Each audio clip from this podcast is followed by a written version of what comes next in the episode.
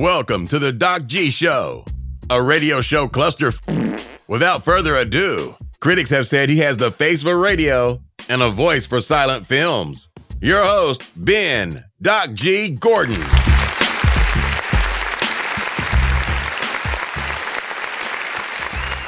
And we are on the air. Welcome to the Doc G Show. I'm your host, Doc G. With me, as always, the one, the only, Dave Burles Berlin. Say what?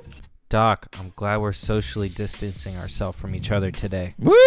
Gosh, I was worried there for a second, man. So true. Uh, Dave, I will uh, tell you right off the bat, and this is pretty much the only coronavirus thing I'm going to talk about today. Sweet. Um, I'd actually rather talk about the coronavirus than you brushing your teeth, but Bro, come on! you know, Hey, it's important. It's just as important as people washing their hands. Dental hygiene. That's a fact. But that's, That's not what. I'm. It's not what I'm talking about. I am talking about the joy I have found with soft soaps, J- uh, jasmine mint soap. oh, interesting. Oh my god, the smell, dude. It's just such a intoxicating. It's not overpowering. You're not like, "Oh, it's too much." Nope. But it's not it's not like one of those soaps that you don't even smell at all. It's just this nice it just wafts in and you're just like, "Oh, what was that?" Yes. Oh, is it my soap?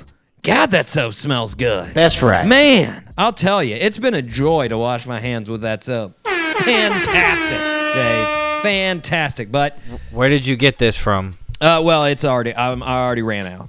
It's normally everywhere. Oh. Uh, I think I got it at Publix like a month ago, but of course they're completely sold out. But Wham. uh, when the world stops being over, I'm gonna go back to Publix and get some, and it'll be fantastic. I'm very excited about Oh, it. okay. I uh, Googled it, and of course, people are selling it on eBay. If you want to pay a ton for it, you can get it on eBay. No, thank you. Yeah, I'll pass for right now. But Dave, let's just get it out there. Let's put it out. Some info. I know everybody's concerned. The listeners are worried about it. They've been asking about it. The markets are falling into recession. There's pandemonium in the streets. Yes, listeners, it's true. Ben Affleck and Ana de Armas are, rom- are romantically associated. Yes. Woohoo. Yes. Oh, They have been where dating. did you find that out? Uh, People was the first place I found it out, Dave. People. Okay, The obvious choice for all of your gossip news. sure. If you're like me, Dave, you had no clue who Ana de Armas is because you don't I have follow inter- none. Nope. Well, she's actually a pretty big deal. Word. She's she's uh, she's got a, a lot of uh, a lot of gigs recently in the entertainment industry, Dave, and uh, you know we should probably know more about what's going on than we do. But uh, you know, for me, she hasn't come up on Reese Witherspoon's Instagram yet, so I have no idea who she is. Nope. Uh, by the way, Oh. Dave, the Doc G Show now officially follows Reese, Reese Witherspoon. That's right. That's right. Boom. We're waiting for her to follow us back. So far, hasn't happened yet. Strange. Don't really, not feeling the love from Reese. I don't know why. It's like she has 27 million followers or something. Wham. Well, you know, maybe once she uh, has some more slow down time at home. Exactly. Um, there we she'll- go. she'll She'll, hit it. follow. She'll notice. She'll notice the big deal that is the Doc G show that followed her. Uh, I got derailed, Dave. Ana de Armas. That's okay. And I think I'm saying her name right. I, I think. Hopefully, I'm not saying it completely wrong. But she's. Uh, I had no idea she's going to be in the new Bond movie. So true. the new Bond movie. Oh, Yeah. Did you know there are 27 Bond movies out there right now? Jeez. Holy crap, that's a lot. No, I had no idea. Yeah, 27 since 62 or something like that. How many of you watch? My dad is a huge James Bond fan, so I've watched probably most of them. Oh wow. So he he's definitely though watched all of them. That's a fact. Oh yeah, I think I'm in like I eight. forgot what channel it was, but they used to come on a lot. Oh yeah, they would they Uh, would run like pretty much all of them in a row. Um Right, and so my dad would have it on all night, and uh, he used to buy the like the DVD packs where it would come like four of the Bond movies in a Yeah. row. Yeah, I don't know if you'd those. like if you uh, count whole James Bond movies, you know, because I've seen a lot of clips, like you were Mm-hmm. saying. Uh, when they run on TV, I'll, I'll catch like 15 minutes, and then I'm like, I'm good. So true. You know, especially Yep. especially the new ones with Daniel Craig. Those I definitely I've seen like 20 minutes, and I'm like, all right, action scene. All right, he he skylined down a building and then b- parachuted off of a plane. Cool, got it. You know, I feel like his his series of the James Bond ones are like snoozers. Like you put the movie on to fall asleep to it, not because you want to watch the whole thing. Well, it's, it's it's it's you know it's he's just a little bit not debonair enough to be Bond. Dare I say? I think that's what I Mm-hmm. Want to say. He's not debonair That's a enough. good. That's a good- that's a good word for it. Yeah, thanks. I don't usually have good words, but every now and then, every now and then it happens. Tittle tattle. um, but yeah, I think Dave. My favorite was Pierce Brosnan. He's my favorite. That's a fact. The Golden Oh, Eye. the classic. Yeah, Golden, Golden Eye. Eye. Now you, with the video game and everything. you get an older person like you know like my like my parents older they'll be into the Sean Connery you know the original Mm-hmm. they're they're original but I, I Pierce Brosnan he came back Golden Eye, like you said 64 game such a great Nintendo 64 game you got to give it to him but I'm thinking new James Bond David Beckham that's what I'm thinking Ooh, Yeah. I like it. yeah. Although I will say, I mean, he's a sexy dude. I'm no doubt, sexy dude. I just actually Check. today saw a picture of him shirtless with his uh, son doing a little soccer Mm-hmm. training. He's getting a little bit of an old old man bod. I mean, like he's in The shape. Skin getting a little. He's in shape. out. He's in shape. He's got the abs. Everything's there, but it's just it's it's a little bit, you know, it's a, Weathered. Yeah, a little bit, you know. and I mean, hey, mm. props to him. Sad to hear. Props to him. He's ripped. He's ripped like a mofo. I'm just saying. It's a little bit He's ripped like a mofo. ripped like a mofo. Let's get real. Let's get. Anyways, I got derailed again, Dave. we got to get back to the big news. Dang it. Ben Affleck and Ana de Armas. Dave, Hollywood Life, which is uh, apparently a website. That's a fact. They told me that Ben Affleck is quote smitten as a kitten. Say what? That's right. Wow. Yeah. Quote in quotations. Yeah. And uh, then they go on to say uh, they have so much in common, which made it easier for him to fall for her. Which I find a little bit hard to believe since Ana's from Cuba and she's 31 and, you know, Ben Affleck's 47 and from Boston. But Maybe she too dresses up as Batman. I mean, who knows? Who knows? Maybe she is, or Robin.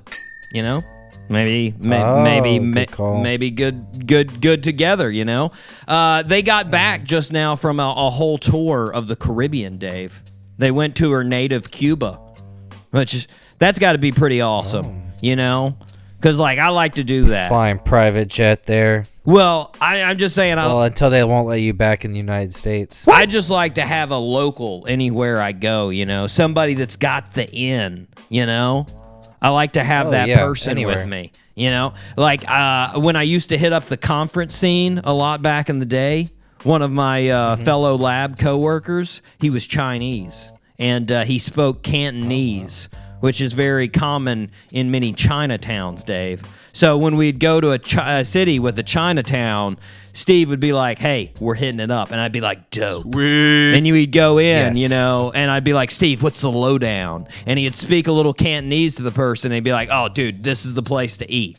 You know, granted, most likely he was probably just talking to that person and he was like, hey, could you rub your balls on this guy's food? It'll be hilarious. And I'm like over there, like, yes, all right, nice. You're like, we're in. It still felt cool, regardless, Dave. It felt cool. I got sidetracked again, Dave. I'm sorry. Um, I got, this is great. you gotta This is what the people want to hear. you gotta wonder, Dave. Did has has Ana brought up his giant dragon tattoo yet? Like, were they were they cruising around Cuba and it got hot? He took off his shirt and she was like, "Whoa, that's sort of like your whole back, and it's a it's a dragon." All right, cool. Like I just wonder. I wonder. I didn't know he had that. Yeah, yeah, he's got a huge tattoo. It was this really weird thing because he said it was for a movie, but then it wasn't for a movie, and he said it was fake, and it wasn't movie fake. never happened. And then he, then that was when he went into rehab, and people were like, "Oh, he was just talking about it because he was an alcoholic," and you're like, what? "Okay, I guess." You know, and apparently I didn't actually read the article, but there was a New York uh, Times article that talked about him getting sober and everything, and he explained the whole tattoo in there. So I need to go back and dig. Follow up, Dave. I'm telling you, next week. Don't worry, we're gonna have it. Why Ben Affleck got a giant dragon tattoo on his back? Done. Yes. Anyways, There we go. Uh, just so you know, Jennifer Gardner, uh, Jennifer Gardner, uh, Ben Affleck's ex-wife, she's weighed in on the new relationship too, and she says Oh. she's happy for him. There you go. There you go. Oh, She's you gl- are you know all of the Yeah. all the Yeah, gossip. gossip. I'm in. I'm in the circle, Dave. Ever since I've uh, followed Reese Witherspoon, So I true. basically become People Magazine. That's what I am. Just to let you know. Uh, and Jennifer Gardner, she's got a new man friend as well. And I got to tell you, Jennifer, she's definitely got a type. Her type is somewhat Ben Affleck vibey. That's what she's got. He looks a little So Ben you're next Afflecky. What? No, I don't look like Ben Affleck. I mean, I, I, my name's Ben. I think if- but I don't think I can If you confuse if her. you cleaned up a little bit, I think you could. I could pull off a Ben Affleck. oh man, Yeah, that's big oh, talk. yeah. I don't know. Ben Hooflick's pretty sexy.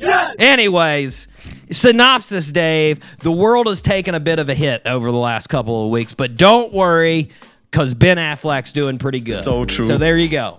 There you go. Boom. Are you ready to fire up the show, Dave? Let's fire it up. All three engines up and burning. Two, one, zero, and lift off. Dave, fantastic show. My goodness. We have the multi platinum, billboard topping, stadium touring, amazing group from right down the road in Middleburg, none other than Red Jumpsuit Apparatus. My goodness. Boom. Very excited. They're gonna it's ge- it's gonna be good. Josh, John, Ronnie, we're gonna talk. We're gonna talk uh, uh, random topics.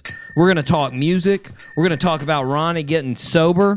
We're gonna talk about Josh joining the band when he was 17. What? Dang. Who joins a band when they're 17? It's nuts. Nuts. All right, but first, we need to start where we start. Birthday suit. Let's do it. Happy birthday, Mr. President. Okay, Dave. Um, this one you got. I forget what the other ones are for this. Uh, oh, one of them you don't have. I'm pretty sure you don't have it. But this one, That's okay. You got this one. This one I'm confident on. Born on March 18th, 1979, in Los Angeles, California, his father was the founder of the retail chain M. Frederick. Frederick, I'm guessing. I've, I've never heard of it, but he was the hmm. founder of that. Okay. Uh, mm-hmm. His father was Jewish while his mother was Protestant. Our birthday suit wearer said he considers himself Jewish, although he's not very religious, but he's spiritual. So true. His Okay. his parents were divorced when he was seven years old. Our birthday suit wearer started into music because of his mom and how she loved Fleetwood Mac and the Beatles. In high school, our birthday suit wearer started a group called Kara's Flowers with Mickey Madden, Jesse Carmichael, and Ryan Dusick. The band released their first album in 1997. They appeared on the show Beverly Hills 90210. I didn't know that. That's right. Um, ultimately, Kara's Flowers broke up, and our birthday suit wearer moved to New York. While there, he wrote a bunch of songs while uh, keeping a day job about his former girlfriend, Jane Herman, which became a new album for his band Maroon 5 called Songs About Jane. The album sold 10 million copies, and the band ended up winning two Grammys from that album. The band has gone on to release five more albums and won seven total Grammys and over 120 million albums sold. Jeez. Outside of Maroon Wow. 5, our birthday suit wearer was a judge on The Voice for eight years. Adam Levine. Adam Levine is correct. Just wanted to make sure. yes. It could have been any of them for Could a little have bit. could have been any of them, but I got to be honest. I would not be confident of you getting any of the other members of Maroon Five. Not a, not at all. that would that would be I would be blown away. I'd be like, "Good lord, Dave is such a Maroon Five fan. He is a he is He is a he is a hardcore super- fanatic. He knows all of them. God, he's like a He knows the bass drum uh, guitarist's he's, name. He's like a boy band groupie. Good lord, it's crazy. But no, I got their poster over my bed. 41 years old. That Adam Levine, 41, looking pretty good for 41. yeah, buddy. looking pretty solid, you know. He Oh, yeah. he makes he makes the ladies happy. The ladies like He the Adam indeed. Levine. They He's- like his his full body tattoos. He's got some tattoos. He performed at the Super Bowl in 2019 as well. That was the last. That was the last clue that I did not uh, That's that I did not true. add.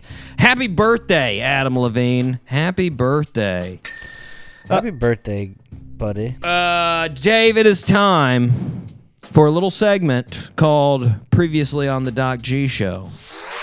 Previously on the Doc G Show.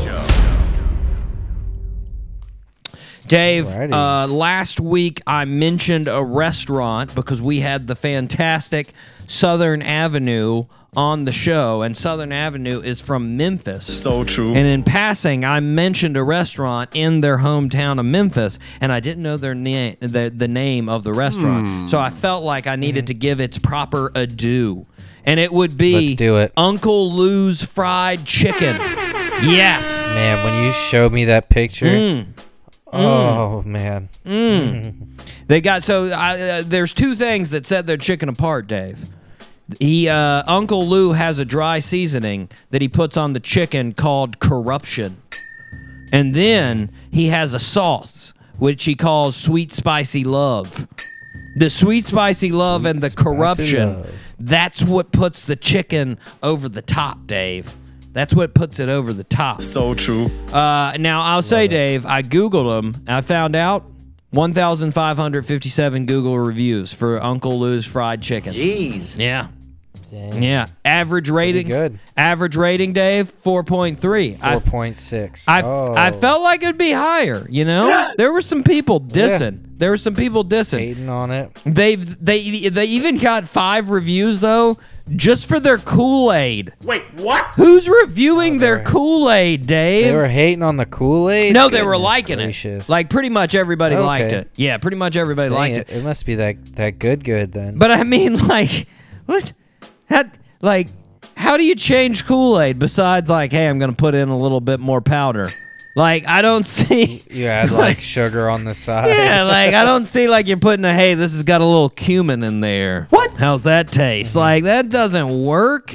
I'm a little confused on that, but there were also a pretty good amount of reviews on their fried bologna sandwich day. Sweet. And I gotta say, it's one thick piece of bologna they got going. Have you ever had some fried bologna, Dave? Hmm. Uh, you know, I don't think so, but it sounds pretty good. Dude, that was a staple for me as a kid. So true. Probably one of the reasons why I was so chunky, Dave. But man, did Yep. I love my fried bologna. Woo! Woo! Probably I'm gonna try that. probably took I haven't like had bologna in so long. I know, I know. That's what I was thinking. I was like, it probably took like five years off my life eating all that bologna, but I don't think I've had bologna since I was like eight. Nope. Like, I mean, I might have had it You in know, like an Italian right now sandwich. in the grocery store, there's definitely bologna. Oh yeah, people leave bologna. That's for sure. That's bologna for sure. Um, Dave, I've gotta. Even though, uh, you know, I was mentioning how great Uncle Lou's is, I gotta mention one one star review, uh, just because you Okay. know that's what we do on here. Uh, Darius Yes. Stone. Darius Stone writes, I called in at 6:30 p.m., got there, and food wasn't ready until 7:30 p.m. My hamburger bun smelt sour. Hmm. Chicken wings Wow. were extremely small. Never again. With 10 exclamation points. Jeez. Never again with 10 excla- Doesn't that seem a little overboard? Yes. Like Isn't that I a mean, he waited an hour for it, you know. isn't that a little dramatic for small chicken wings though? Hmm. Like, I'm I not. mean, but you know, it's you're really bummed, and it's very frustrating when you pay like yeah, 10 12 dollars for 10 wings and they're like little baby wings yeah. I'm, i get his frustration I'm not sure though if I'd use ten exclamation points, even if Lou came over to my house, burn it down, and in the ashes. Like I'd still probably that'd probably be like four. I'd be like, ah, that guy's a dick, exclamation point. But like, I mean, ten. This is a bit much. I'm pretty sure in Yeah. the written script of Braveheart, there aren't 10 exclamation points after freedom. Nope. Like, I'm pretty sure there were like five there. And he's yelling that as loud as he can. Come on. 10, Darius? That's ridiculous. Nonetheless, I don't care what Darius says. I'm headed to Uncle Lou's. I'm hitting it up. So, yeah, Darius, Yep. once again, not never again, once again, it's happening. Oh, yeah. It's happening. Dave, let's take a break right now. We're going to take a break. We're going to hear some music from our guest of honor, the one, the only red jumpsuit apparatus. This is Land Down Under right here on the Doc G Show.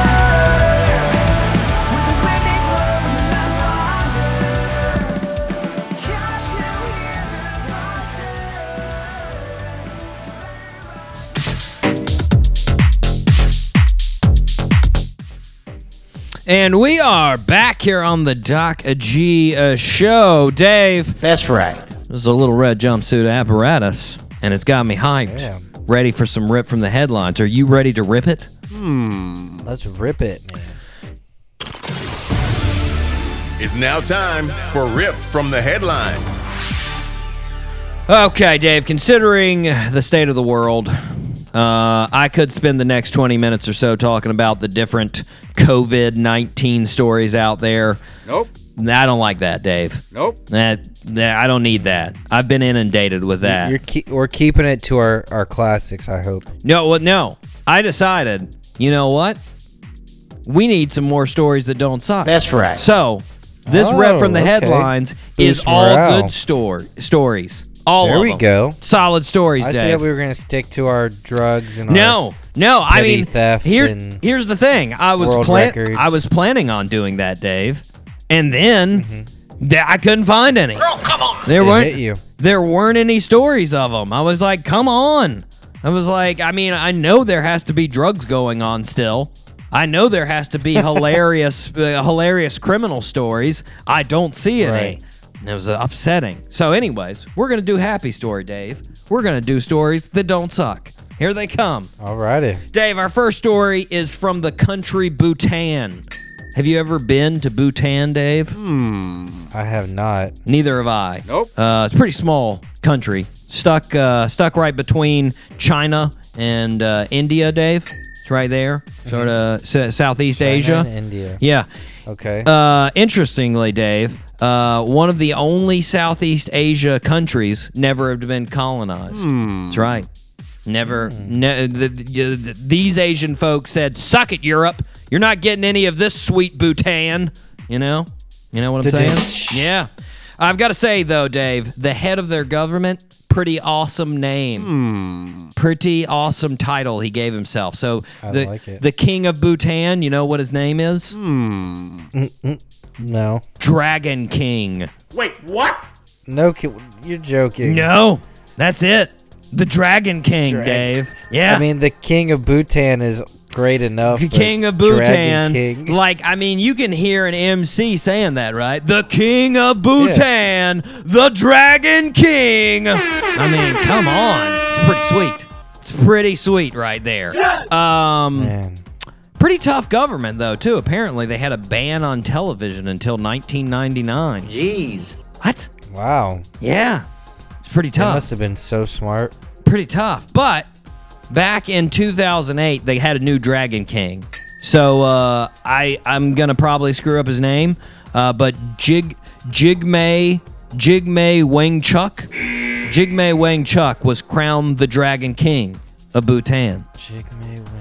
Yes. Yeah, that's a much, much better name than the, his real name. Don't Keep it to Dragon. Don't tell him that. Uh, last month, I'm not. He's gonna It kill w- me. it was the Dragon King's 40th birthday. He was pretty young when he uh, became the Dragon King. He was only 28. Wow. And so he became the Dragon King, and for the last 12 years, he's been dragoning it, Word. whatever you do as the Dragon King. Dragon Hang. um, and uh, Jigme made a statement about his birthday, and he asked the people of Bhutan to do one of three things in uh, in his honor for his birthday. He said either plant a tree, adopt a stray animal, or clean up a, a, a neighborhood. Those were his three asks for his birthday. Sweet. Instead of saying, "Hey, get me some," you know, crown jewels and stuff. No, he said we're gonna adopt a, a stray animal, uh, plant a tree, or clean up a neighborhood. Pretty nice, pretty nice. Um, you like to hear that from the royalty. you know, So true. So yeah, this is a nice job on the uh, Dragon King, trying to spread positivity for his uh, birthday. Pretty nice, pretty nice. Yeah. Well done. Well done, Jigme Wangchuck, Dragon King, King of Bhutan. Pretty long. He goes by His Majesty. As a title. Uh, he goes by His Majesty if you ever meet him. So just keep that in mind. He doesn't go by Dragon King Highness or anything like Oh. that. No, no. Good to know. Yeah. Uh, okay, Dave. Next story here. Um, as you are aware, some pretty big, uh, pretty negative people on the internet. Some naysayers out there. You know. So true. That is true. Um, well, attorney Qasim Rashid, uh, he he's he's been determined not to let those negative Nancys rain on his parade. You know. So Rashid is running for Congress in the first district of Virginia, and uh, while he's been politicking, he's been receiving some pretty negative comments on the internet. You know, come on. Uh, and most of them have been related to his uh, uh, Muslim religion. Yeah, and uh, one in particular was from Oz Dillon, a 66 year old man in Fredericksburg, Virginia. Right. Um, Okay. Mr. Dillon had some uh, particular anti-Muslim tweet towards Rashid, and he uh, added him on the comment.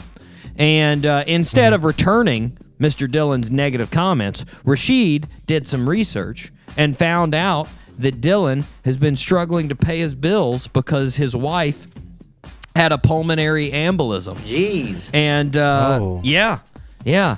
Uh, and in fact, it's been so bad that Mr. Dillon had to set up a GoFundMe account because he needed help to pay the bills. So Mr. Rashid commented on this, contributed to the GoFundMe, and then encouraged his community of voters to do the same. Yeah. Yeah. Nice. Yeah, and it it it, it helped out obviously, Mr. Uh, Dillon, and Mr. Dylan was so uh, appreciative. He apologized for the insults and then said, "Mr. Rashid, you humble me, sir, with your graciousness and surprisingly kind Oh. words. You cannot imagine." How uplifting it is to see gifts such as yours to start coming in. That's right. And then Mr. Dillon also shared a message with his friends uh, that said, An amazing uh, week of eye and heart opening uh, enlightenment that I used to always have before 9 11. A Christian Muslim. Qasim Rashid, who I previously opposed politically just of the, because of the word Muslim, has opened my eyes that there are pe- uh, good people in all walks of life. That's right. Yeah. You gotta love that man. Yeah, yeah. That too. Qasim, killing them with kindness. That's right. That's what I'm talking about. That's how we do it. That's what I'm talking about. Dave, as I mentioned, all this talk, viruses, has people down. So true. Uh, world uh, seems to be pretty concerned about COVID 19. But this past week, Yeah. the Democratic Republic of Congo, they weren't so concerned. They were actually celebrating because they got rid of a different virus. That's right. Oh. In the one? Congo, they had the second worst outbreak of Ebola ever. Jeez. Yeah, which uh, Dang. which started in August 2018, and they've been fighting it since. Jeez. Yeah, yeah. Wow. And this past week, they finished treating the last person of the outbreak. Yes. Yeah, man, that's crazy. yeah. Masika, Almost almost two whole years. almost a year and a half. Almost two years. Masika Semida was the the last uh, treated patient. She survived Ebola. Yeah, and uh, Man, when that's awesome. when Masika was finally released from the treatment center, healthcare workers celebrated. They cheered. Um, they can't officially say the outbreak of Ebola has ended. They have to to watch the rest of the pub, uh, public and have no uh, new reported infections for 42 days after Masika's release before they can officially say they've overcome the Ebola outbreak. But I um, mean, it's pretty pretty pretty Look big looking good. pretty big accomplishment for the Congo. And, I mean, Yeah. I mean, you don't really want to com- compare diseases, but don't you feel like the people of Congo, when somebody told them about the coronavirus, they were like, hmm. "Yeah, we're a little busy with Ebola right now." Ew. You know, that disease that you bleed from all of your orifices. Ew. Yeah, oh, it's a little distracting. Like, I mean, jeez, man. ugh, ugh. I do not want that. I just lost my appetite. It's a good thing they overcame it. Good for the Congo. Nicely done, There we Congo. go. Shout to the Congo. they listen to the Doc G show. We got any Congo? We haven't yet. listeners? I'm hoping maybe we'll we'll pull in a couple Congo listeners. Now, definitely, I'm definitely hoping we'll get them on the newcomers at some point in time. Uh, Dave, I like it. have you ever made a ridiculous comment and uh, then whoever you made that comment to agreed to the comment, which made you feel like you needed to actually come through and do the ridiculous thing that you said? Hmm. Um. Oh man, I can't think of one off of my head, but I'm sure I've said something stupid that I regretted that I had to do. Well, well, just like yeah, like you said, like well, I'm going to show up to that wedding pantsless, Word. and they were like, you should, and then you're like, I gotta show up pantsless. Jeez. You know, not that I've ever done that. Nope. But that's what happened in this. Well, oh. well, nothing too too crazy, but so recently we started working out at the clinic, right? Uh-huh. At the facility. Mm-hmm. And the f- first off, it was just the girls doing workouts. uh huh. And I looked at it and I was like, oh, I could do that. Mm-hmm. And like, it was a workout for time, and I think it was 23 minutes was the time you had to do it. And I was like, she was like, how long do you think that would take you? And I was like, mm, I could definitely do it in 15 minutes. Six Maybe minutes. Say what? And she was like, "Well, do it then." And I was like, uh, Mm. had to go through it. So, yeah, I was in polo and khakis and uh, cranked it out in 14 and change. Nice. But man, I'll, I'll tell you what, if I wasn't sweating my butt off and Huh. huffing and puffing, well, I'd be lying. Well, that's what sort of happened in this story, Dave. Same deal in this story. So five years ago, Mendel. Word. I don't know who names their kid Mendel, and this isn't even. Oh, that is awful. This isn't even like Mendel the the scientist. This is Mendel M N M E N D L. Hmm. What? Even worse. Mendel. Anyways, Mendel was on a family trip with his sister Riva, which is a little better. Riva. Um, Yeah, definitely better. one thing led to another, and Mim- Mendel promised Riva that when she got married, he was going to bring a llama to her wedding. And Riva was like, "Do it. You should bring that llama to the wedding." well, Riva last week was getting married, and Mendel, being a man of his word, decided to bring that llama to the wedding. That's right. Yes. That's right. Mendel called up a local farm and uh, they agreed to rent out one of their llamas for $400. They gave him the most well behaved llama, Shocky. Shocky the llama. That's not a name of a well-behaved one. He I was. would think. He was apparently he was very well behaved, and uh, obviously Shocky was not a guard llama. We all know this because uh, not everyone at the wedding was killed. Um, you know, unless they were all armed with Right. carrots, then we know they'd be able to survive. But So true. nonetheless, Mendel brought Shocky to the wedding. Uh, Shocky was even wearing a custom-made tuxedo that Mendel had made for Shocky. Oh, that is awesome. Yes. Yes, and Shocky ended up actually sitting quietly for the entire ceremony and then took pictures with most of the guests. In fact, he was one of the most popular aspects of the entire wedding. Yes. Mm-hmm. Yes. I, bet- I mean, can you think of all the weddings you went to? How- I bet they would have been better with a llama. Oh, they would a hundred times. Every wedding, I would have actually, if I would have got to bring the llama, I would have been jazzed about every single one of those le- weddings. Be like, hey, this is mm. Shocky. We're gonna hang in the back. I'm gonna feed yeah, him we're carrots. just gonna. I'm just gonna be here if you need me. he's gonna he's gonna look at you with his with his llama look, like, yeah, right. So true. That's their look, like, Mm-hmm. yeah, whatever. And then he may chew your shirt. That's a fact. I don't know. Depends on if he likes the taste of your shirt or not. He may chew it. Like that'd be so awesome. Are you kidding? I'd be s- Right. so jazzed. So jazzed. Okay, Dave, we got two more stories here. Um, Dave, our next story is pretty interesting. Uh, we've brought up several ways scientists are working to combat rising CO2 levels on the show. That's a fact. Uh, Bacteria, planting trees like the Dragon King, uh, electric cars.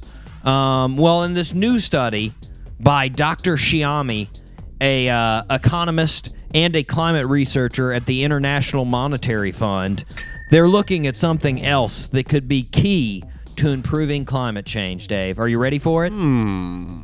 Yep. Here it is: whale dumps. That's right. Whale dumps. Yep, whale poo, Dave. Whale poo is gonna save the day. Now, Dave, you're probably like most people that are listening to the show that are like, yeah, I'm a little skeptical. I don't believe that. How is whale dump gonna improve climate change? Well, let me tell you, Dave. I'm, I'm thinking, man. Apparently, when whales release what scientists call fecal plumes, that's right, that's the nice way of saying it. Fecal plumes. Fecal plume. yeah. I like it. Yeah, these fecal plumes are rich in non organic nutrients like nitrates, phosphates, and sulfur. That's exactly what phytoplankton feed on, Dave. So true. These phytoplankton are some of the largest carbon sinkholes in the uh, uh, uh, on Earth. The more phytoplankton, the less overall CO2. In fact, all of the phytoplankton in the ocean accounts for more CO2 uh, consumption than the Amazon multiplied by a factor of a lot, Dave. Wait, what? A lot. Yeah. Factor a lot. I don't have an actual percentage. It's just way more. It's way a more. Ton. Yeah. Did yeah, you- I gotcha. I got nice pun, Dave. Nice pun. Thank Um, Thank you. in fact, da- uh, uh, Dr. Chami says that a uh, minimum, even a minimum increase of 1% in phytoplankton, thanks to the fa- uh, fantastic whale dumps, would capture hundreds of millions of tons of additional CO2 a year. Hundreds of millions of tons. That's right. Jeez. He said that's equivalent Millions of tons. Yeah. Goodness gracious. Equi- that's equivalent to the sudden appearance of 2 billion mature trees, Chami says. Wow. Yeah. Yeah. So, if you want to improve CO2 levels, you got to get more whales out there. You got to protect the whales, and you got to get them dumping in the oceans, Dave. It's science. It's science. you gotta feed them. Yep. Got to give them more. Got to give them more K or uh, uh, um, phytoplankton themselves. Phytoplankton. They'll bring it out. Yeah, Dave. Yeah. It's the cycle of life. The cycle of life. Okay, Dave. Um, what was your biggest accomplishment when you were a teenager? Um, I got second in state at the swimming meet. Ooh, nice. Very nicely That done. or that or the school record. no. Oh, ooh. I don't know. I think I might take the school record. I think I might take that one because you're you're Yeah, it's close. You're champ. That's nice. Um, Yeah, no one was better. I tried to think of something like I I, I couldn't think of I, I couldn't think of anything. Nope. I like as far as an actual. Couldn't think of anything. There's no- nothing that I got. ch- I mean, I guess I got into college. Wham. That's good. Like, I mean, I guess that's like you know, hooray. I don't know. Well, Angelina Arora, she's gonna make us both feel like worthless pieces of Dave, but in a good way, like a whale crap. All right. Um, Sweet. Big Angelina old crap. Won the 2019 Young Conservationalist of the Year award by inventing a biodegradable plastic made from the shells of prawns. Dave, she What the? F- she made a How? she made a plastic, Dave.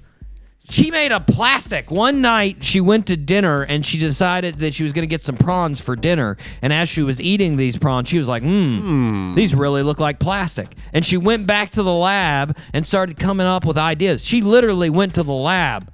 Not like a rapper going with their pen and the pad. She went to the lab, Dave.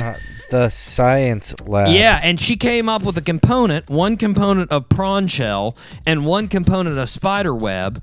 Uh, and What the? F- she made up a, a plastic that's just as strong as regular plastics, but decomposes at a rate 1.5 million times faster than regular plastic, which means Yeah, no one's gonna want to touch it. that after 33 days, it has decomposed. Yes. But it looks like regular plastic, 33, Dave. That is impressive. Yeah. Yeah. She was 16 when she came up with that, Dave. 16. Uh, and then I you know what? But you you would have beat her in basketball, and I would have beat her in swimming. Well, you know, I started thinking about it. I was like, what was I doing when I was 16? And I was like, really? I was trying to find out how to buy more speakers for my Jeep. That's a fact. Like, that's all I was thinking about was like, you know what? think I could What kind of Jeep did you have? Grand Cherokee, 93. Me too. 93, man. Oh, it Oh, was man. old. Mine was a 99. Nice. Well, that that's hey, that's about our years uh, age difference there. So there you go. That's a fact. There you go. That's true. Um, What color do you have? white, white. Oh, I had the green one. Ooh, nice, nicely done. But she's 16, Dave. Jeez. She didn't just stop there. She won the BHP Science and Engineering Award for her plastic. Then she started researching the use of algae in oil spills. Girl, come on. Yeah, and she she gave a TED Talks lecture a little less than a year ago at 16 years old. And I watched this TED Talks, Dave. It's phenomenal. It is. It was good. it's fantastic. Her talk was about asking questions and questioning technology and looking to nature for the answers. I was blown away. It was. I don't say this often, Dave. It was genius. That's a fact. And then I then I uh, I looked at how many people had watched it. 878 Mm-hmm. views. Lamb. That's it. That's it. 878. Meanwhile, another teenager, Loren Gray's video of her talking about her makeup for the day has 6 million views. Girl, come on. She literally at one point in the video because I watched it too said, I just got That a wasn't a TED talk though. it was not. It was her staring at her Okay. camera in a bathroom that says, "I just got a new moisturizer and it's Fuego." Six mi- you're not subscribed to that. Six million views, Dave, versus a 16 year old saving the world, giving a lecture at a university with 878 views. Something is wrong with that, Dave. Something is very That's wrong. society for you, man. That's society. Dave, Angelina said her ultimate goal is to become a medical doctor, and I gotta say, Dave, I'll sign up right now. I'll let her be my doctor. She's my doctor right now. Today. That's it. Yeah. She's my doctor. She's it. She's it. She can come give me a medical advice right now. She doesn't need to be a practicing license. She can be like Jose in Jacksonville. Yes! She's. Uh, I'll go ahead. She doesn't need a license. Tell me what to do, Doc. Yep, she could do it. Tell Yep. me what to do. Dave, we are going to take another break. We are going to hear from our stupendous guest of honor, Red Jumpsuit Apparatus. We are going to hear their song, Shooting Star, right now. We will be back in just a few minutes, right here on The Doc G Show.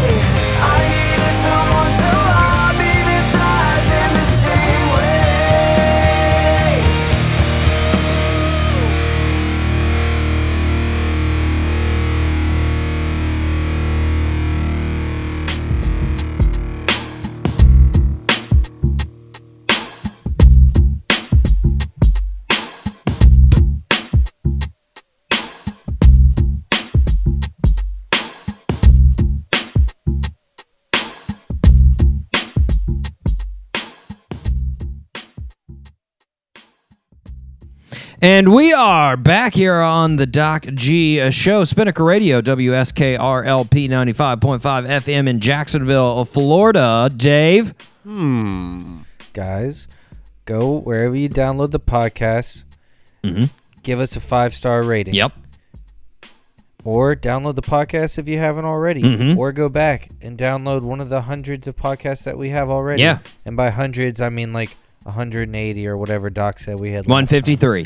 Yep. Uh, 153. I'm getting closer. yep. So, do that. Give us a rating. Mhm. Check out the website www.thedocgshow.com. You're social distancing. You have time. Do it. Yes! Do it. Yes! Dave, Hey, you got nothing else to do. it's time to appreciate the listeners. Let's appreciate them. Here we go. Like we always do. First off, we got the regulars, Dave. Jacksonville, Duval, all the areas, all the areas, especially Middleburg All the counties. for this Middleburg for this week because of red jumpsuit apparatus. go. There we go. Uh, Columbia, South Carolina. Shout out to those guys. Always there. Capital city of South Carolina. Shout out to Radford, Cox. Virginia, home of the Highlanders. Keeping it real. Gainesville, Florida. Shout out to those guys. Always listening. Love it. Genoa, Italy. They're on lockdown. The whole country, they're still listening. Boom. Love it. Thank you, Genoa, Italy. There you go. Dedication. Kenner, Louisiana. Came back. Kenner, Louisiana. I can tell they They're missed. back for more. They missed a couple of shows. They were making up for it, and we appreciate it. Thank you. Shout out to Kenner. Ashburn, Virginia. Virginia's for Doc G lovers, Dave. It's getting faster. There I'm getting go. there. Uh, Charlotte, getting. North Carolina, Queen City. Shout out to them. Our African connection, Maputo, Mozambique. Shout out to those guys. Our new California connection, we sort of lost Citrus Heights. I got to be honest, we lost them a little bit, and it makes me sad. But No, come back. We've gained Mountain View, California. They're regulars, so shout out to Mountain View. Barcelona, Spain. International listeners, they're on lockdown too. Thanks for listening. Shout out to Barcelona. London, specifically Islington. I told them if they kept listening, they'd be on there. They did. Boom. There they are. Regulars. Madison, Tennessee, right outside of Nashville. Shout out to those guys. Shout Uh, shout out to Hamburg, Germany. Boom. International listeners. Love it. And lastly, of course, Dublin, Ireland. Shout out to them as well. All the internationals. We appreciate it a lot. Okay. Dang, so many. Semi regulars, Dave. Calgary, Canada, coming in hot. A lot of listens from Calgary this week. Yeah, yeah, a lot of listens. Uh, Roanoke, Virginia. Shout out to the Star City right there. Elkridge, Maryland. They listened last week. They listened this week. They are now semi regulars. There we go. Uh, San Jose, California. They, they're getting up there. They're getting up there with Mountain View. I might have to put them on regulars. Might have to put them there. Lincoln, Nebraska. They came back, Dave. Shout out to Lincoln. Uh, Love it. Munich, Germany. Shout out to Munich. There we go. All right, Dave. It's time. My favorite newcomers. Here we go. Yes, sir. Auckland, New Zealand. Boom. Boom. Auckland. Auckland. I didn't know Auckland had so many people. I mean, I knew it was their biggest city. It's got 1,570,000 people, Dave. Jeez. Yeah. Yeah. That's a good amount of people. That's a good amount of people. Uh, Auckland's got a harbor on both the Pacific Ocean and the Tasman Sea. Both sides there. Both sides. Pretty cool. Pretty cool. Dave, I've been told I need to drive up to Cathedral Cove if I go to Auckland. Cathedral Coves are a long way from Auckland, but it's one of the coolest places there in New Zealand. It's like three hours away. Definitely worth it. I checked out the views. Woo! It's a good looking beach right there, Dave. It's good. what was it? Colonial Cove? Cathedral. Cathedral Cove. Cathedral Cove. Yeah, pretty nice, pretty nice. Check out the check out the pics. Okay, next one, Dave. Next newcomer, uh, Court Courtenay, Canada. Courtenay, Canada. Yeah, it's on Vancouver Island. On Vancouver Island, just uh, just north of Seattle. I didn't know there was an island of Vancouver. Yeah, yeah, it's a big island. It's right, uh, like the actual city is on the mainland, and then you got the Vancouver Island that's right off the coast of Vancouver. Yeah, yeah. Oh. Uh, Back in 1946, Dave, they had an earthquake in Courtenay, 7.3 in magnitude. Pretty huge earthquake back in Yeah, back in '46. Uh, it was it was so big, felt in Portland, Oregon. What? What? That's Whoa. that's pretty far away right there. Um, For sure. now, what I like about Courtenay, Canada, is uh, supposedly they have some of the mildest winters in Canada. I mean, How mild are we talking? well, I mean, like the average temp in in uh, in January is like forty. I mean, you know, no, which no, thank you. N- yeah, I mean, but if I got to choose somewhere in Canada, I'm probably going to go there. I mean, 40's better than Okay, like 15. You know, yeah, it's, yeah. it's some of the mildest. I mean, obviously, it's it's it's no Calgary. Shout out to those Calgary listeners. It's cold as bejesus in Calgary. Also, Dave, Yeah. Courtenay, hot spot for paleontologists. If you're searching for some fossils, you're going to Courtenay. Boom. Boom. Okay. Thank you for Good all the know. listens, folks. Thank you for all the listens. Thank you, guys. Dave, it's time to move on to uh, do you want the uh, do you want the birthday suit that you're probably going to get or the one that you're not going to get? Give me the one that I'm not gonna get, and then we'll end on a good. Okay, okay. Uh, born on March 18th, 1970, in Newark, New Jersey. Our birthday suit wearer was an outgoing child. She enjoyed music and sports growing up. After high school, she attended college at the Borough of Manhattan Community College. While she was there, she started rapping and beatboxing with uh, with a uh, different groups. One of the groups that she uh, joined was Ladies Fresh. She was so, uh, signed to Tommy Boy Records and released her 1st uh, single, "Wrath of My Madness." Perhaps her most popular song was "UNITY," which was released in 1994. It won a Grammy. Around the same time, her birthday suit wearer started working in film and television as well. She had a starring role in the Fox sitcom Living Single. She uh, really reached mainstream success when she was cast in the movie Chicago. She went on to play in Taxi, Beauty Shop, Last Holiday, Mad Money, Valentine's Day, The Dilemma, Girls Trip. Name that birthday suit wearer. Dude, that's Queen Latifah. Ah, nice! I didn't think you'd get her. Let's go! Nicely done. Dude, the taxi mo- the taxi movie. That's what got me, man. Really? Yep. Taxi. I didn't Yep. see that coming, man.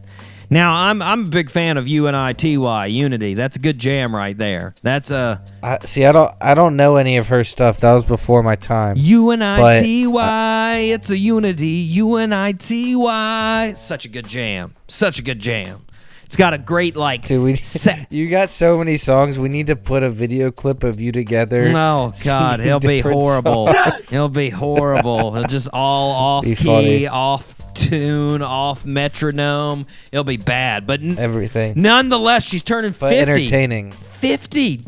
50. 50 for Queen Latifah. Yeah. Looking good for 50. Looking solid. Happy birthday. Yeah, happy birthday, Queen Latifah. Big 5 0. Dave, it is time. We are going to take a break, and we are going to be back with none other than Red Jumpsuit Apparatus. They are in the house. Let's do it.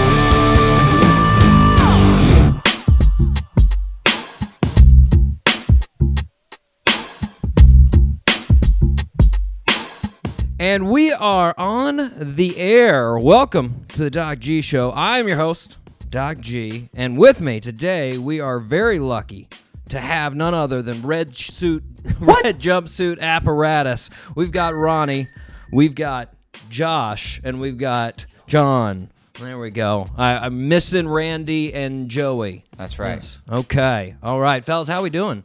Excellent. Good. Yeah. Just got out of Cracker. Barrel. Cracker Barrel. Correct. Nice. What'd you go with? Chicken and dumplings. Oh, classic. Classic, staple. Cracker Barrel. Grandma special. My first, my real first Cracker Barrel experience. He's from LA. Oh, okay. No, not used to the southern experience of Cracker Barrels. Okay. Special. It is Randy special. and Joey, you know, we're actually from Middleburg, which is like a stone's throw from Gainesville. Yeah. So Randy and Joey just went home to sleep in their own beds. I don't blame them. I don't blame 'em. Could you guys step up to the mics just so I make sure I don't miss miss the audio there?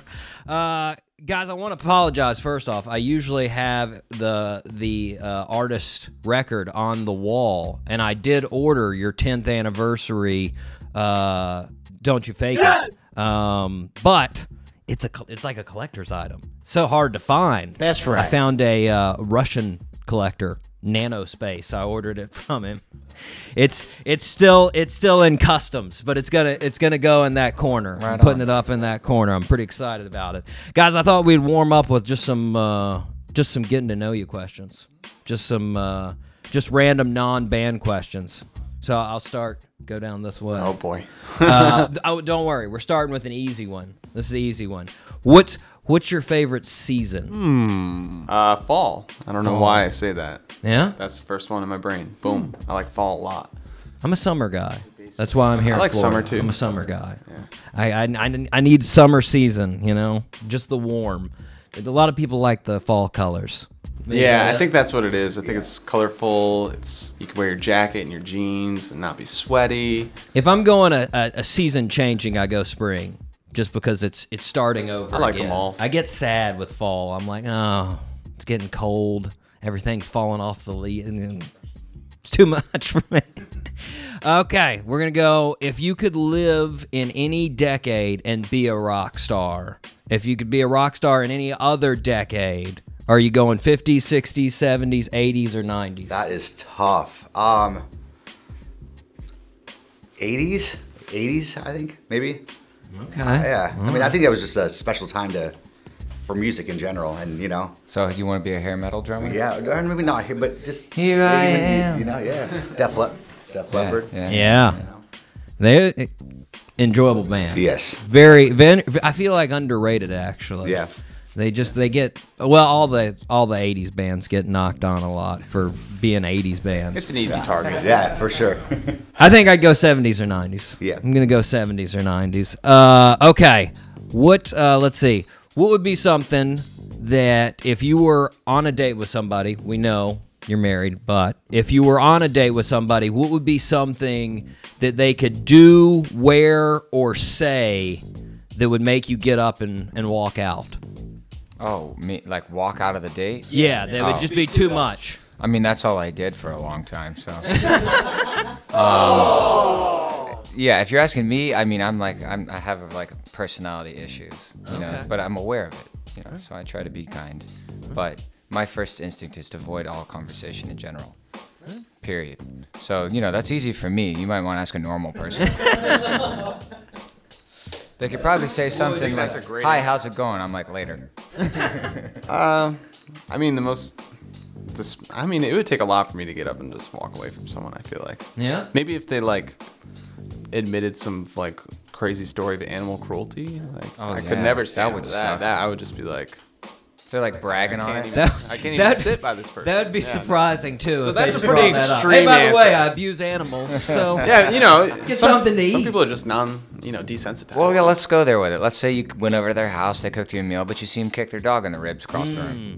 yeah, probably wanna leave, I would, yeah. I would leave with their dog. I agree. like, I'd be like, What's you that can't have there? this. Ah, let's get out of here. Fido's coming with me. See, I went with something a lot less serious. See, that's the thing. It's like, Yeah, we're not pretty tolerant for the most part. I, and I was thinking like if somebody said Michael Jordan wasn't the best basketball player, I'd be like, that's too much. It's too much. I can't handle this. I'm getting out of here. But that's just that's pretty serious for well, me. I feel like They being in a band line. and being associated with bands, you're with a bunch of people.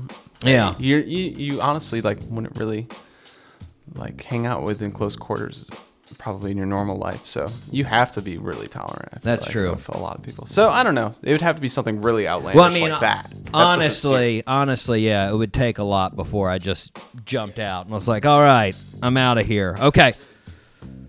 What about this one? Favorite teacher in school, or least favorite teacher in school? My favorite was Mrs. Goodenough. Oh, that didn't. That, huh? That's really her name. That's really her name. Oh wow, that's Yeah. really good. It's good enough. But was she? Uh, she was my third grade. No, was she English- good enough? She was. She was really pretty. She was good enough. Yes. she was really pretty. It's the important part. A great teacher. Got it back. Mrs. Goodenough, if you're listening. I'd be surprised if she if she tunes into our show. You know what? Well, we just sold out Atlanta, and we brought up our high school band director, who we hadn't seen in 22 years. Nice. His name is Greg Goslin. He marched first chair cadets. If any of you guys are into marching band, Yeah. My brother and I actually played. I made All-State and came to the University of Florida back in 1999. Nice. I played tuba. Um, I think I was maybe 15 years old back then, and now I'm 37. Um, he was my instructor who was giving me private lessons. I wasn't even in high school yet. My brother was in percussion in the symphonic band, and uh, he really had a lasting impression to us. So with reading, you know, we can read and write, or you know, actual scores, um, treble and bass clef, and all that. So we brought him on stage after we hadn't seen him in 22 years. Randy finally found him.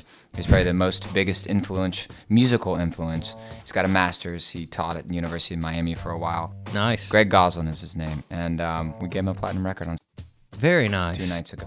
Very nice. I went to the University of Miami, so There you go. Well, check him out. great music school there. We've actually had a couple of alums on the there. show. Who knows? Maybe he was teaching when you were there. I know. Probably. Probably I mean, was who actually. brings a teacher on stage? We do. yeah. Just, hey, just did. I would I would bring on some former teachers, and nobody's offered. None of my And former teachers have offered. no, I'd bring them Just out. kidding. My, my my former band director, Miss Duncan. If you're if you're listening, come on the show. We'll have Shout you on the Miss show. Duncan. On down. Yeah, she was awesome. She had a a um a license plate that was Kadunk. You knew where Oh, she was going because it was Kadunk. Spadoosh. Yeah, it's pretty. It's pretty solid. All right, last question, just random question. It, Ronnie, if you could sponsor anything that you're not affiliated with right now that you just like, a product that you really like, or a, a service that you really like, who would you sponsor? Are we talking about like philanthropy style or just Anything. like fun? Like, because I was, you know, we get, we get way too serious as we saw earlier. so is this a funny? You gotta. I'm a dumb. You gotta tell me funny or serious. Uh, what would you rather do? Do a serious one. Serious? Yeah. Do a serious. Well, I'm always on the hunt for good nonprofits that are relevant to uh, our music and our lyrics. And when I find one, I pay attention. I've been doing it the last, uh, I don't know, 17 years straight, you know, what we've been doing. So I try to screenshot them when I see them. And there's one recently that I found that I'm really into right now. And uh, of course, I don't see it, and that would happen, but I, I'm not going to give up. Uh, It's in here somewhere. um, You got to go digging. We're digging. where is it? Uh, I'll just go to Instagram. It'll be in there. So yeah, I mean, I actually am tied into that world. We do a lot of work. Um, we raised a bunch of money for the National Coalition Against Domestic Violence. Nice. Face Down came out way back in 2006, and since then, all the way till now, um, we've done a lot of things. Uh, you know, raising awareness about mental illness, um, recovery from drug, drugs and alcohol abuse, and how that's linked to depression and suicide in the youth and older people. Don't why they always say just the youth, um, and also um, just overall, just um, you know, just giving a crap about Yeah. what how people feel. And I did run into this really awesome organization, but of course I don't see it right now.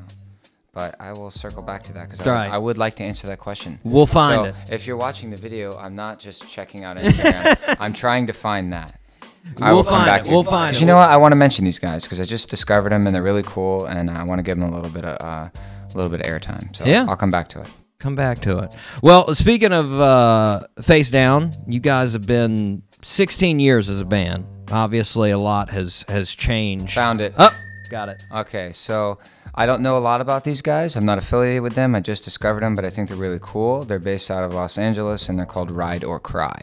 And um, you know, they do a, a lot of the things that I just talked about, Nice. similar to us. Ride, or, Cry. Check them out. I like it. You got my endorsement. there it is. There it is. Great.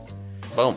Um, well, a lot has changed over that 16 years. You got uh, parents in the band now. Uh, Joey's beard has really filled out over those 16 Thank you years. for noticing. Yeah, I mean, it's gotten you- like you can do a timeline. I was just like, nice, impressive, impressive over those 16 years.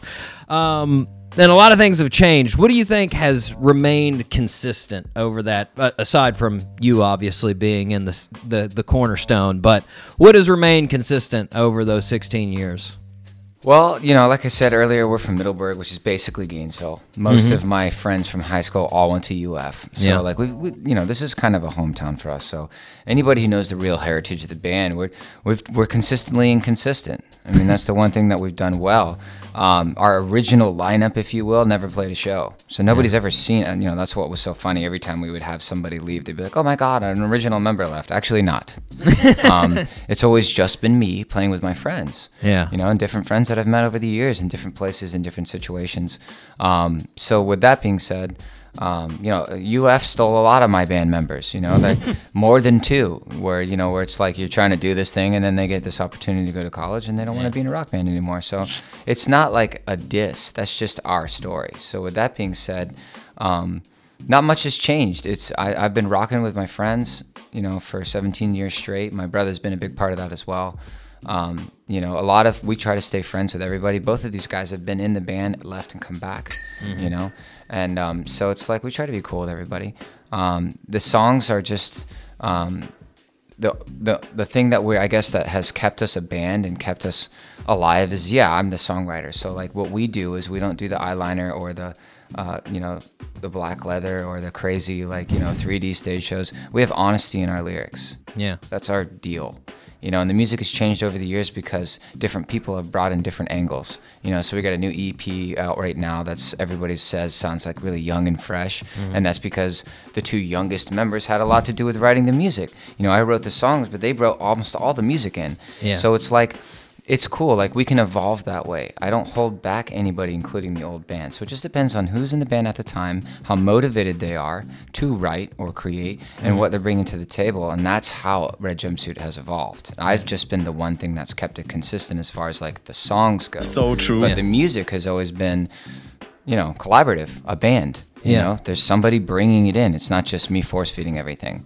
So that's that's been consistent for 17 years Well, you mentioned so you know you guys are from Middleburg originally, and when you think of Northeast Florida, you think of you know Skynyrd, Hatchet, Thirty Eight Special, Tom Petty, Shinedown, even. That's right. But uh, you know, you guys don't really have that sound. Would you say were you in were were you inspired in any way by those Well- those guys? on our you know it's funny that you bring that up our second record our first single was a song called you better pray and the scene screamo emo kids didn't like it because it did have that sound. I almost felt guilty that we did not have that sound. So we wrote one song just one to kind of give credit to all those bands that we grew up listening to. I mean we've hung out with members of all the bands that you've mentioned.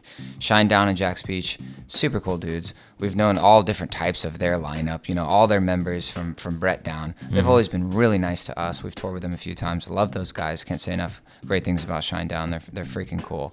Um, also you know limp Bizkit, Yellowcard you know there's a few you left out. There's a lot. Mm-hmm. You know data members from ocala we can't leave them out. Mm-hmm. Under oaths from orlando you know. So i mean there's a scene you know but the, all the ones you mentioned were southern rocks. We did do a song to give them credit, it debuted 16 on Billboard. A lot of people did love it, but our actual scene core Yeah. fan kids didn't. So, you know, it's not something that really stuck with us as a career, but we do have one Southern rock song. Nice. I don't want it to be forgotten about it because Man, I'll it's have to go back play. and listen to It's it. called I- You Better Pray, and it's very Southern rock. It's very 38 Special, Molly Hatchet, a little bit of Skynyrd, more so Molly Hatchet.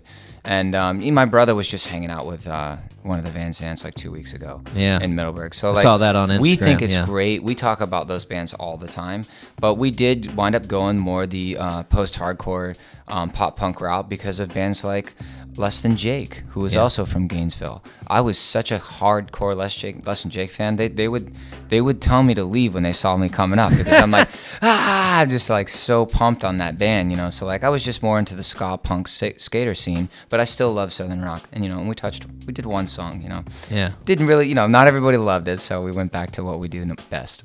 Now, well, speaking of the, the you know your sort of core inspiration and where the band went, I saw you recently did a cover of uh, Thrice. That's right. Uh, Trust. Uh, what made you choose that song for that compilation album? Good question. So when I got approached by Hopeless Records about the uh, Songs That Saved My Life campaign, which also touches on what we were talking about earlier, so the reason why I participated in that compilation when I've turned many others down is because literally they're trying to help save people. That's Yeah. what they're doing, and then they're donating a bunch of money and they've created scholarships. So I love Hopeless Records. They're they're great people. I've known them a long time. So I said yes, and the reason why I picked Thrice is because what you were supposed to do. I don't know. I'm, I don't know if everybody did this, but I did. I think some people just just What they wanted to that they do. think sounded good. Yeah. Because sometimes as a singer, you want to do a song that you know you can sing well, like karaoke, right? Everyone can yeah. relate to that. You want to go in there and drop the song that you don't sound terrible on. Mm-hmm. So a lot of times that happens. But I really dug deep, and at that time, when sh- when that song came out, I was going to school at University of- North Florida. I was a music major, so I had more credit hours than anybody other than like a surgeon, and I had a full-time job working 40 hours a week overnight stock at Walmart. So, you know, I worked 10 at night till 7 in the morning, then I had to drive an hour and a half straight to UNF, and then I was at UNF from 9 a.m. till 5, then I had to drive an hour home, and then I had three and a half hours to sleep five days a week. Jeez. So I was so burned out, but I was so determined that I didn't want to be another dropout college student. Mm-hmm. I had no help. You know, I was just literally trying to be that guy that did it on its own. And, you know, it got dark. There was some times there where I just didn't think I was going to make it and I didn't know what to let go of. The job that everybody's telling me is serious and important, you know, that there's a career in this or the college that everybody's telling me is serious and important. And all I really wanted to do was music, which was in the middle and nobody seemed to care about that but me and my Yeah. professors, of course. Yeah. But they felt bad for me because everybody else had help and I didn't. So that was the place I was in when Trust came out. I was in a very hopeless place. And that song in particular, which is talking about trusting in something that's greater than yourself. It's not much more specific than that. Yeah. Just that there is a power of good out there in the world and the people that do try hard, somebody does see that. And eventually, those are the people who make it. The only people who don't make it are the people who quit. So that's what that song meant to me. And it was a big deal to me. So when they asked me to pick one, that was the first one that popped in my mind. Nice. Now, have you got have you met the guys in Thrice, or have you ever? I met them a long time ago, Yeah. and I was a young man, and I was, you know, in my party phase, and I was, I probably really embarrassed myself. and now I'm a 37 year old dad, and I wish I didn't. I wish I could say I never met them, but I'm, I'm sure they don't remember me because you know they meet people all the time, and Yeah. it's very brief. But if I could go back, I would, I would at least like to just look him in the eye and say thank you. well, now you did it justice with the cover, so Uh, that's you know, I've been a good boy for a long time now. I'm a massive thrice. Nice, nice. Well, speaking of, of red jumpsuit apparatus, you guys, uh, we were just actually talking about it before we came on. Uh, uh, you guys got a lot of drummers in Yeah. the band. Um, do you think that has influence on the way that you make music, as far as emphasis, as far as rhythm and percussive sounds and things like that? Yeah. 100%, yeah. Yeah. Yeah. Do you feel? Do you feel extra pressure because of the other drummers in the band? I'm I know that with Ronnie's songwriting style, like something's gonna happen accordingly with his vocal melody, mm. you know, with the way drums are pushed. And I've, I've learned that now. So, you know, if it's like change this part to this, it, you know, I know it's pushing the vocal melody. You know, it's it's a cool thing. He's been with me five years now. This lineup has existed the longest of any lineup since I started this band. This is the longest I've ever gone with the same personnel and not Mm-hmm. having a change ever. This lineup. So you have learned that now. In the beginning, there's some push and pull, you know, but that's natural because Yeah. he's stepping into a band where the drummer is the singer. Yeah. You know, but I mean, again, like I mentioned Underoath earlier, when I was a kid, that's what was going on. And in the very, very, very, very beginning of the days of Red Jumpsuit, I was singing and playing drums, but I oh. kept passing out Wait, what? on the drum set because I was holding the high note and playing drums and I just could pass out. So, you know, I gave up on that and then, You know, John's he's a great drummer. You know, he played for Avril Lavigne before us, and he also played for Breathe Carolina. He also mixed our new EP. He's really, really great engineer. Um, so we have a pretty great working relationship now with the drums, and es- essentially now I can kind of just sing it to him almost. Um, but even on the newest single, I actually programmed half of those drums and sent them to him. Then he cleaned them up, and then he came back with his ideas and tweaks, and then he did all the verses. So I did the chorus and the outro, and he did the verses on drums, and then we put them all together. So that's a split track. Yeah. You know, so we don't even really think about it unless someone asks us. We're constantly tweaking each other's, you know, because we're using MIDI triggers. We mm-hmm. use a rolling kit sim- similar to the one that's in your studio, Yeah. or just program right there off the MIDI controller. You know, and then live we bang it out on a real kit. You know, that's that's our production style, and we love it. We think it sounds really great, and it's cost efficient, and it's what all. By the way, it's what all the majors are doing. So like, you might want to learn that. Yeah. I I always think about that when there are multiple drummers in the band, like Dave Grohl and, and, and Taylor Hawkins or Shane Larkin or hmm. Shane, yeah, Shannon Larkin and Sully and Godsmack, and I'm just like, man, is, is there a pressure with that? Because I just feel like you know you got somebody else that does your thing that's just sitting there like watching you as you do it, and I just wonder if that ever causes or if causes you to sort of raise the level that you feel like you need to play at. No, I mean, I try to bring it every Yeah. every night, you know, and uh, you know, yeah. I don't hire somebody who can't play. Yeah. I mean, I'm pretty bad about that. Like, I, you gotta sit in front of me and you and you need to play it right, and Yeah. and I'm gonna know if you're playing it right or not because I marched on drum corps, so it's Yeah. a different level of understanding. And you know, if you can't bring it, then you're just not gonna get the gig. Not with us. Nothing personal. Yeah. We've been in band too long. We don't goof around on the drums. I'll say as an outsider. Sorry to interrupt. Oh, As no, like a guy it, who does not play drums like at all. I'm Yeah. purely a guitarist. Yeah. Like having three drummers in the band. Well, I saw you really practicing good. the piano a while Oh back. yeah, a little bit. You know, trying to get a little cool. percussive with it. Yeah, yeah, a little something. But having three fantastic drummers in the band is really, really cool. Yeah. Because like as a guitar player who follows the drums, Mm-hmm. obviously I'm like super confident that my guys are on rhythm. Even if I get slightly lost, I'm just like, I'll just rely on my band. We actually were talking about it last night because I had a really low mix a little bit, couldn't really hear myself. Uh-huh.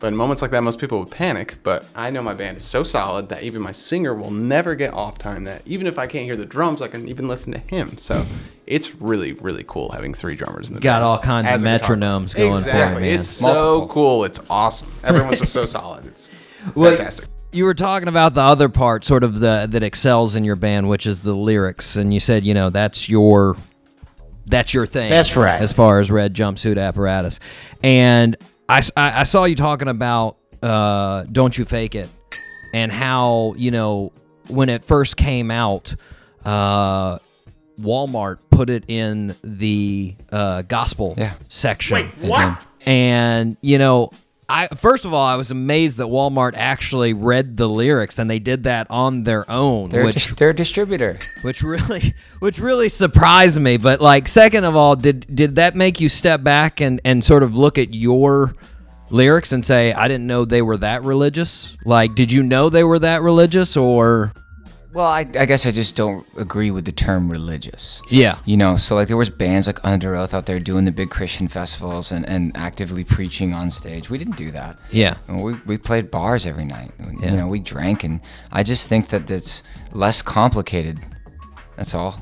Yeah. I think God's out there and he loves everybody, so I consider it spiritual. We were surprised it got put in gospel. Yeah. By no means would anybody say it's a gospel record. Yeah. I took it as a compliment though. I took it as them saying that there was something in this album that made them think about what they call God. And I don't know what Walmart's definition of that is, but whatever it is, they thought it fit that. And so because of that, I thought that was really cool. And um, when they decided to move it or whatever, I was fine with that. You know, we didn't like huff and puff about it. But it was interesting to me also that they did read the lyrics. I think Yeah. that was shocking to all of us. And uh, none of the other CD stores did that, but Yeah. none of the other CD stores probably read the lyrics. So it was fascinating. But, you know, I claim spirituality. You know, I think it's just too, I think there's been too many humans who have been lived and died. There's too many cultures to narrow it down to just say that this one religion is right. I just don't think that that's fair for Yeah. anybody. You know, I lean a certain way that I don't even always say, and that's my that's that that's up to me. But what I just what we really try to just tell people is, um, you know, there's something out there. You'll figure it out. If you seek, you'll find. Now, that was when you were on Virgin Uh, did you ever feel like they were pushing you away from that spirit spirituality? Well, they didn't like the connotations that came with mainstream Christian advertising, which I get. You know, they were looking for something bigger than that. So true. Because if you market to one genre, you get results from one genre. They felt like Red Jumpsuit Apparatus was bigger than that. And how they convinced me to not worry about it, and I still don't regret this decision. They said, "Well, I mean, if, if your if your idea is to the message, right? That's what you want to do is get the message out. Well, if you do it our way, you're going to reach way more people." So, well, you're right. Hmm. So we did, and I believe they were right. So I don't regret it at all. Nice. All right, well, uh, the message on one of the newer songs there, "Shooting Star," uh, from Awakening, that's about getting sober. Right. Um, the whole record is actually Yeah, and that's you've been sober for five years, almost almost four and a half. Yeah. So, and, and like you said earlier, that's coincided with the the longest sort of interesting right? line. Do you think? Do you think it's it's been better as far as you know cohesion Yeah. since you've been sober? Yeah, you know what's funny about, uh, you know, I'm comfortable about it now. I didn't really talk about recovery the first couple of years because I didn't know if it was going to stick or not. Mhm. I wasn't really sure if um, being in a rock band was going to kill me or not because a lot of my friends are dead. Yeah. So that's just the truth. Um, and as I get older, more of them are dying. You know, I'm in that age now. Like you can get away with a lot when you're in your 20s, and I did. But when you're in your 30s, it changes. And when your friends start dying young, um, it shakes you up a little bit. Mhm. You know, so I want to be around to be a dad for my kid, and if that requires me just not being a drunken fool like everybody else every night because they think they look cool when they really don't, not wasting all that money on something that I'm just going to pee out of my body anyway, literally hours later, not waking up in the morning, being three hours late, not knowing what's going on, and having everybody look at me and me being the fool, none of that happens to me anymore, ever. That's and consistently hasn't happened to me seven days a week for four and a half years straight. Now I'm dependable, I'm reliable, I'm honest. You can count on me to be there if you need me. I'm a good provider for my family. And all of those things came from sobriety because I'm the kind of guy who wants to party all of the time. I don't know how to turn it off. I'm not interested in turning it off. Even now, as a sober person, I can tell you right now, if I went back to drinking, I'm absolutely 100% convinced I wouldn't do it like a normal person. Yeah. You know, because people like me don't drink like normal. They get drunk all the time. Some people just have a drink or two. A lot of people like to say they can do that, but it's a lie. If they Yeah. actually just look at themselves and their actions, they'll see that that's a lie. We all lie to ourselves about a lot of different things, but alcohol can kill you. Mhm. And, you know, after enough of my friends died and, and um, some people uh, made it really evident to me that I was on that path, and uh, I lost some friends, uh, you know, I had to make a choice. And everybody will eventually. Everybody will eventually. And or you're just smart and you stay away from it from the beginning, or you're a lot more responsible about it than I was. But when you're in a band and you got nothing else going on, seven days a week, and you're on a three month tour, and the beer is in the fridge constantly, and it's free. And when you get to the venue, it's free. And people who are just having a good time are offering you drinks because they're having fun and they're just trying to do something nice. That's how it can snowball from somebody who not necessarily wanted that to happen you know? So for me the awakening essentially is a loose story of the 12 steps. It goes through the entire process not just shooting star but shooting star is around step four or five if i remember correctly. So on becoming willing which was actually uh, charted for three months straight which was amazing um, was on step three. It's also track three see what i mean? So Mhm. it's really just a specific album for anybody who's facing if, if what I'm trying to imply to people is I figured out a long time I did interviews about having depression and suicidal thoughts. I haven't had those since I got sober. I finally understood what it was. If you have any kind of depression and then you drink alcohol, which is a depressant, it exponentially increases those. I don't know if it was just me or what, but nobody taught me that in high school. Nobody Mhm. taught any of my friends that in high school or college. It was very simple. Hey, what are you doing tonight? Yeah, yeah, cool, whatever. You know what? Like kids don't look into that. So I'm just saying, if if you don't if, if you don't have any kind of depression or anything like that, and you're good, that's awesome, man. You're probably fine. Yeah. You're probably that guy that can be totally cool. You don't need this record. I didn't write this record for you. I wrote this one particular record for everybody else, for the people that are like me. And if they are struggling and they want to know somebody else who's a real person who went through it, that's the whole story from beginning to end. Nice. All in one album.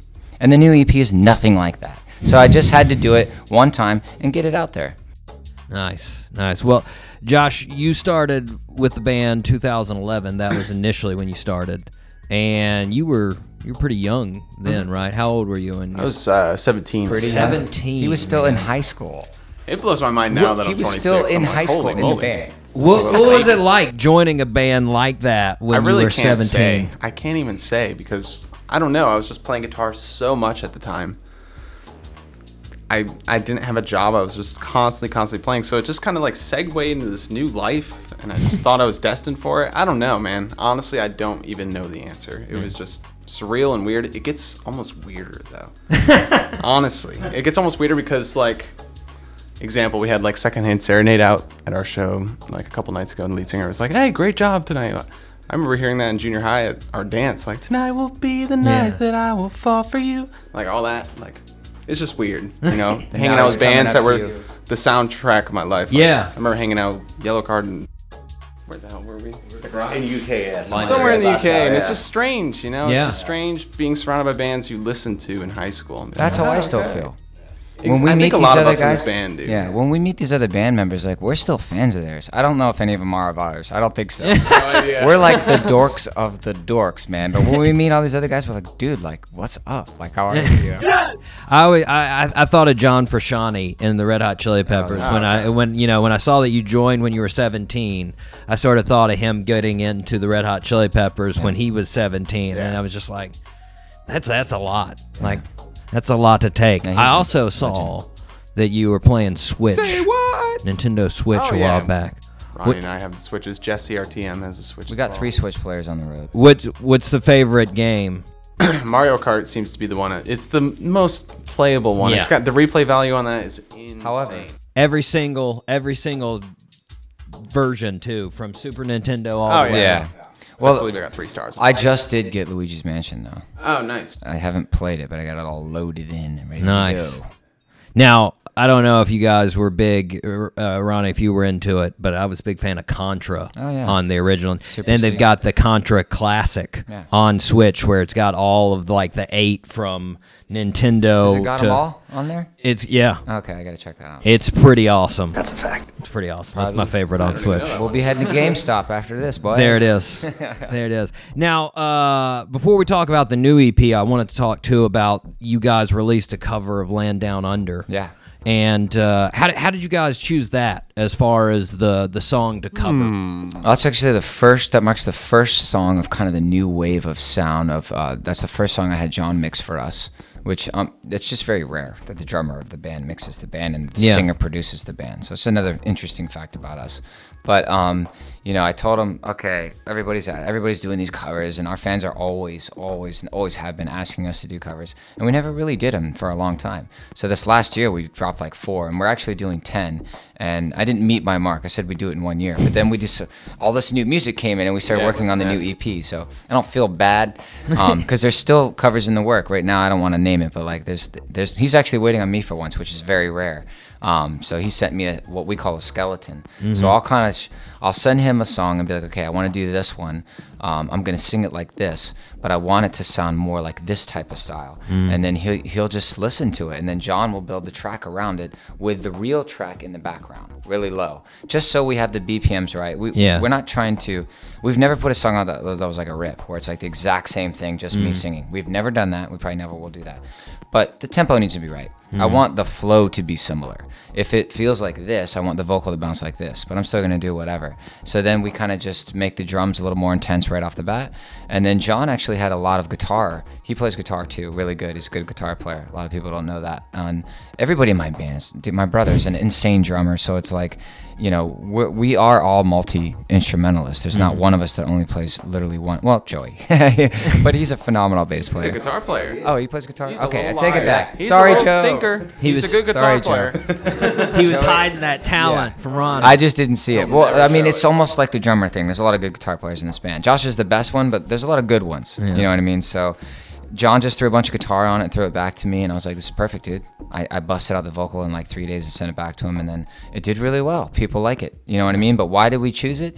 I don't know. I just thought it was cool. I don't think there was a reason, right? Yeah. We're just picking songs that we like. I don't know. That was a song when I was a kid that I thought was cool. Like awesome. I, I think of dumb stuff like that. The next one we're doing, I don't know. I guess there's no reason not to tell him. You know, it's "Bring Me Higher Love." Yes, But Steve Winwood. But we're doing Yes. it in like down under style. So if you liked that cover where it's kind of post-hardcore feeling, but this Yeah. awesome bright melody. Oh, yeah. that's the next one we're working on. I Well, you got you you got officially told you first in the world. There you go. You've got a little bit of a hurdle to go with that one, actually, because Steel Pulse, uh, the reggae band, they redid it for their album Yeah. on on Mass Manipulation. It's pretty good. I think I think it's called. They they changed the name to Rasta Love, okay. But it's a, it's a solid Well, it's a solid bounce. There's a lot of covers out there, right? So Oh, like yeah. anybody can cover anything. There's no rules. So I mean like I just like to do songs that like to me are fun to sing and when I sing them like they make me feel happy. As funny as that sounds. Yeah. Like one of my favorite covers out there right now is um a CeeLo Green cover by Sleeping with Sirens. Hmm. You know, it's like a weird combination, but I just like that song. So I realize it doesn't matter if CeeLo's singing it or S- Sleeping with Sirens is singing it or Fergie's singing it. Sometimes there's just a song that makes me feel happy. Mm-hmm. Oh, yeah. So those are the ones I want to cover. Nice, nice. Well, let's talk about the the newest uh, songs, original songs. There, uh, the single "A Long Time Ago" in a galaxy called L.A. Uh, looking at the lyrics doesn't take too much detective work to realize that that's about you uh, meeting your wife. Uh, now, I had the pleasure of interviewing your wife actually back Oh, in you? December. Yeah, right on. Yeah, and uh, She hit a million last night, by the way. Nice. Go Defoe. Angela. Nice. One Well- million views. Well, she uh, she she gave us the description of how she met you when she was working with uh, Lee Miles. Yeah. And I wanted to do a little split screen action for myself Okay. and ask you what you remember about meeting her. I did not expect this. Yes, let's do it. So what uh, when you, when you you know went into that studio, what do you remember? Um, okay, so I got flown in because I write a lot of songs for a lot of people, Mm-hmm. not just Red Jumpsuit. And if basically if they need a hit in LA, I'm one of the guys they call. I flew out to meet my friend Lee, and um, I was working. I started writing uh, with a couple other really famous songwriters as well. We were all kind of coming in and out, taking turns, if you will, Mm-hmm. pitching what we got. And I saw her in the other room, and she was actually editing in Melodyne on Pro Tools, and I'm like, "Whoa, that's weird! Like I've just never seen that before." Like, um, so the first meeting was kind of brief. I just saw her working, and I think she came into the room and sat next to me. And you know, I was single at the time, and I found out later that she was single at the time. But usually, when you have two single people who aren't dating, like they don't really even lock eyes. You know what I mean? Yeah. Like it's like you're just not there. You're not. You don't care. You're there to work. Everybody was there to work. So we did actually meet once before. Oh. But um, we didn't even really figure that out. So I think Lee brought it up. He's like, "Oh, remember that one little awkward moment?" Oh, oh yeah, thanks, Lee.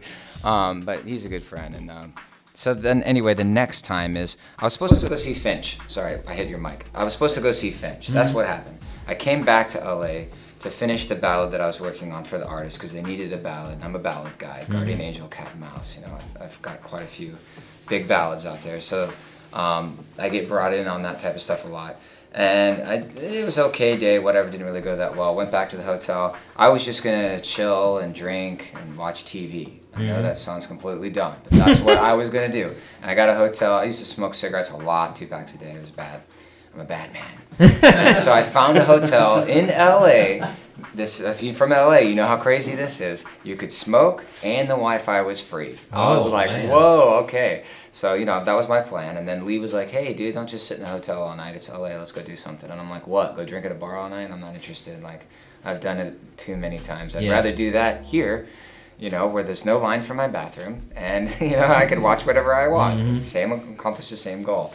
So he uh, was like, "No, dude, you're not gonna do that. Like, you're going back to Middleburg tomorrow. Like, you are coming out with me tonight. We're gonna go. Oh, oh, Finch is playing." And I was like, "Ah, it's probably sold out." He's like, "Ah, it is sold out, but I know the day's so that's the preamble. So anyway, he goes back and forth and get. I, I don't know what happened, but you know, got big timed by somebody. So we didn't get tickets. We couldn't get in. Yeah. Even though we're both mega Finch fans, and I'm pretty sure he knows one of the guys, but I don't know him. But big fan, big fan. Um, already seen him a bunch of times. So they um, were gonna do a girls' night, and then he just called them and was like, "Uh, we're not going to the show anymore. What are you guys doing?" And they're like, "Oh, our plans fell apart too." So that's how everything started. And then literally, where, where my first lyric starts is what happened after that.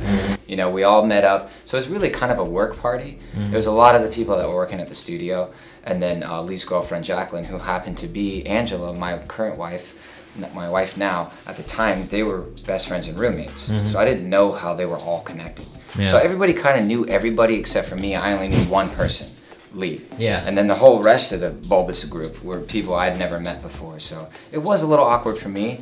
But I'm also just that kind of person. Like I, like we spoke about earlier, I don't Yeah. jump into conversations. But if I got a homie from Middleburg with me, then I'm feeling pretty relaxed Yeah. you know so that was it that was that's how we actually got put together was two different situations were supposed to be happening and both fell through and we wound up just bringing the groups together Yeah. and then right off the bat um, you know she, i remember the first thing she ever asked me was what do you th- what do you know about the holographic universe which is just not the That's not usually the starter. no. opening line. You No. Know? And I was like, um, a lot actually. That was it. I mean, we just started talking, just like they say, you know, just from there. And then we hung out all night and made fun of all the bougie LA socialites and. Um, because they think they're cool, but really everyone's making fun of them. You know what I mean? Like they don't get that. And then we bonded over that too. And then later on, the craziest thing for me is later on the whole party moved to her house, so it's not like just me and her were at her house. Everybody went over there, and I um, she brought me into her bedroom because that's where her studio is, kind of like your setup, which is in, in a you could call this a bedroom if you Yeah. want to. Um, it's whatever your mind makes it. But what was wild is her studio setup was my exact setup. She had my exact same interface, the same DAW, the same microphone, the same chain. Wow. I mean, it was crazy. I was like, the same cans. I was like, Yeah. what's going on here? Did, did you like come steal all of my stuff? Like, it's just really crazy. So That like, is. a lot of those little moments were happening. Yeah. You know, and it's, I'd never met a girl that was an engineer, that was also a songwriter, that was also a singer, because usually you're one of the three. Yeah. Not all three. And um, I'm all three. Yeah. So it was pretty wild, man. Yeah. And, you know, here we Nice. are. Here we are, like years later. Yeah, well, so uh, the song obviously uh, it's it's got a Star Wars theme, uh, and I noticed you took a trip to Star Wars Galaxy Edge Yes, at Disneyland. How big of a, a a Star Wars fan are you? Well, there's another song on the album also that I guess I can't really talk about yet. But anyway, um, that one's even more. It's I even go more even more. leaning into it. Yeah. So this Okay. one, um, I mean, you know, if, if you know me, you know I'm just Star Wars dork all the way, as hardcore as you can get. I actually did um, a piece for Star Wars Insider Nice. back in like '09. Uh, me and Claudio from. Uh, um, and Cambria used to walk around Warped Tour with our Jedi robes on. everybody made fun of us back then because you know Force Awakens hadn't Force Yeah. Awakens hadn't came out yet, and everybody looked at Star Wars as this like archaic, like used to be cool kind of thing, but like only for super dorks. And now it's just been re-accepted and re-infiltrated. Now Yeah. there's like you know the TV show is killing Mm-hmm. it, and like you know. It's funny how it's changed. It's like it used to be this little thing that kind of we just had, like the super, super dedicated fans, and now it's just everyone gets. Now everybody gets Star Wars, but I'm not resentful because I love it that much. Yeah. I'm just happy to see it everywhere, and I loved every movie. I'm the guy who loved Episode One, right here. That's me. I loved Episode Two, right here. I loved Episode Three, right here. Seven, eight, nine, loved them. and then we don't have to talk about the first three. Yeah. So I mean, I'm just as hardcore as they come.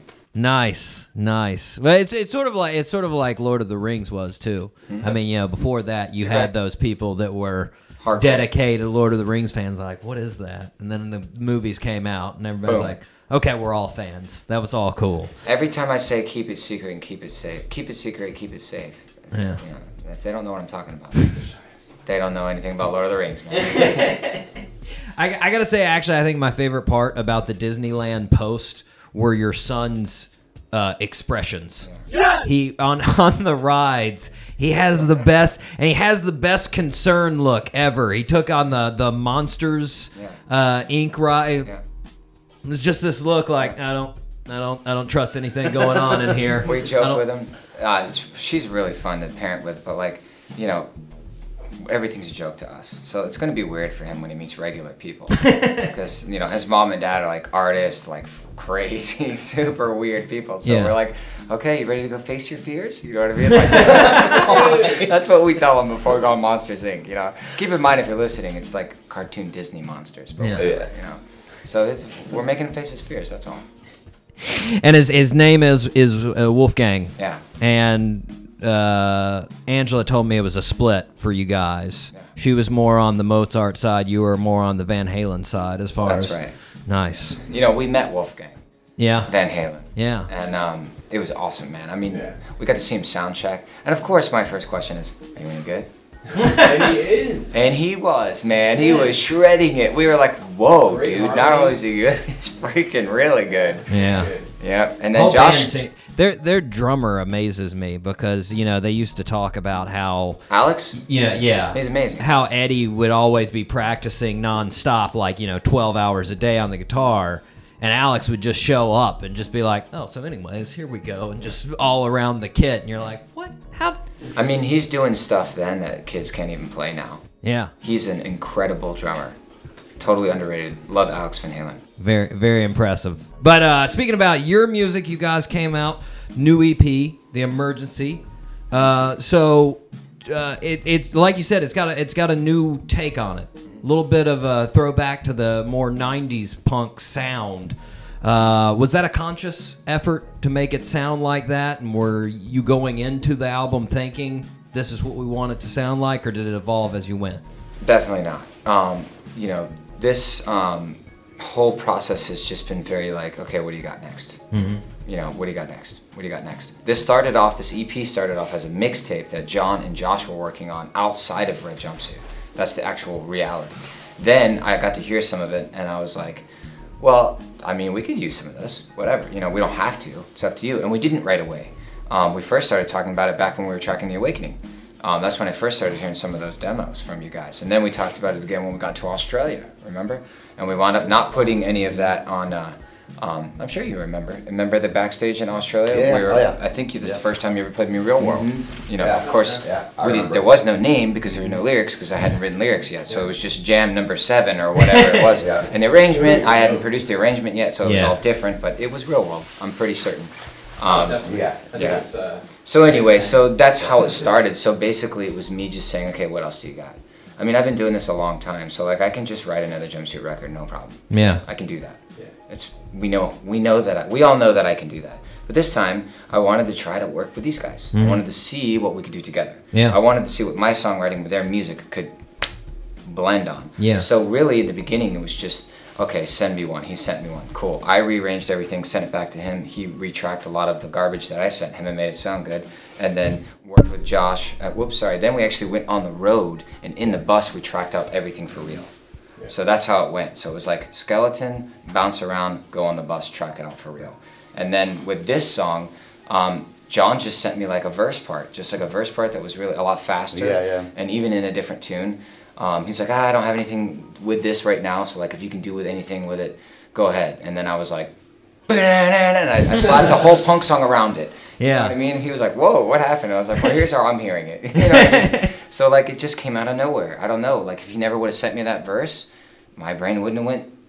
I wouldn't have picked up an acoustic and just started writing the song. Yeah. It had nothing to do with the verse, you know. And then we, but we made it work. I was like, I like what you got, but can you make it fit what I got? Yeah. That was the thing, and he did.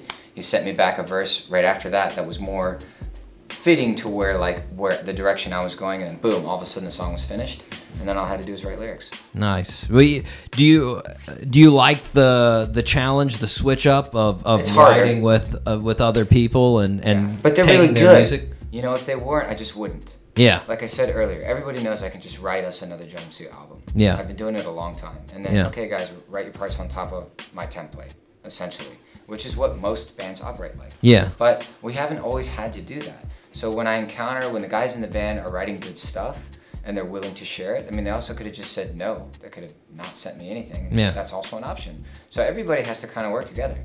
We all have to agree to work together. Yeah. And I don't have anybody on a contract in this band. It's always an open door policy. Anyone's free to leave whenever they want. It's not a prison. So the same thing goes for writing. So when I tell people, okay, I'm writing, I tell everybody, okay, we're recording. Mm-hmm. There's a window. You better pitch me what you got. Yeah. You better send me what you got because I'm really fast. Yeah. I'm as fast as they come. And if you don't give it to me, it'll be on the next record or the record after that. So luckily for me, um, they were willing to work with me because I did really like what I heard. Yeah. But I knew it needed to be arranged differently. And that's what I happen to be really great at. So I fixed the arrangements.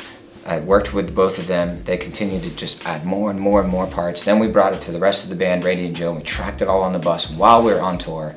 And then John mixed it all. Nice. We're really happy with it. Yeah. Yeah. yeah. Is that an accurate description? Yeah. Okay. Yeah, that's, that's- how I that's remember it it. right there. I do want to add one thing that I think is Yeah. so cool about, particularly the first single. You Mhm. brought up like the '90s punk Mhm. sound. 100% it is that. But I also, like the first time I ever heard this, like polished, clean, and done, I was like, oh my God, this is a new age anime opening. Like 100%. And I see YouTube comments saying that. It sounds like Japanese metal anime. And that's the first thing I thought of. And yeah, everyone's hearing like the 90s punk, and it couldn't be like more opposite of styles. Yeah. But yet it is It- it fits perfectly both. that. I have So seen I a lot love of that. anime comments. That's the first thing I went with. I was like, this is like Dragon Force, like anime intro. I'm hearing, but everyone's talking about a punk song. I'm like, I'm hearing a metal song. Let's go. nice, nice. it's cool. I like that. So it came out. It came out great.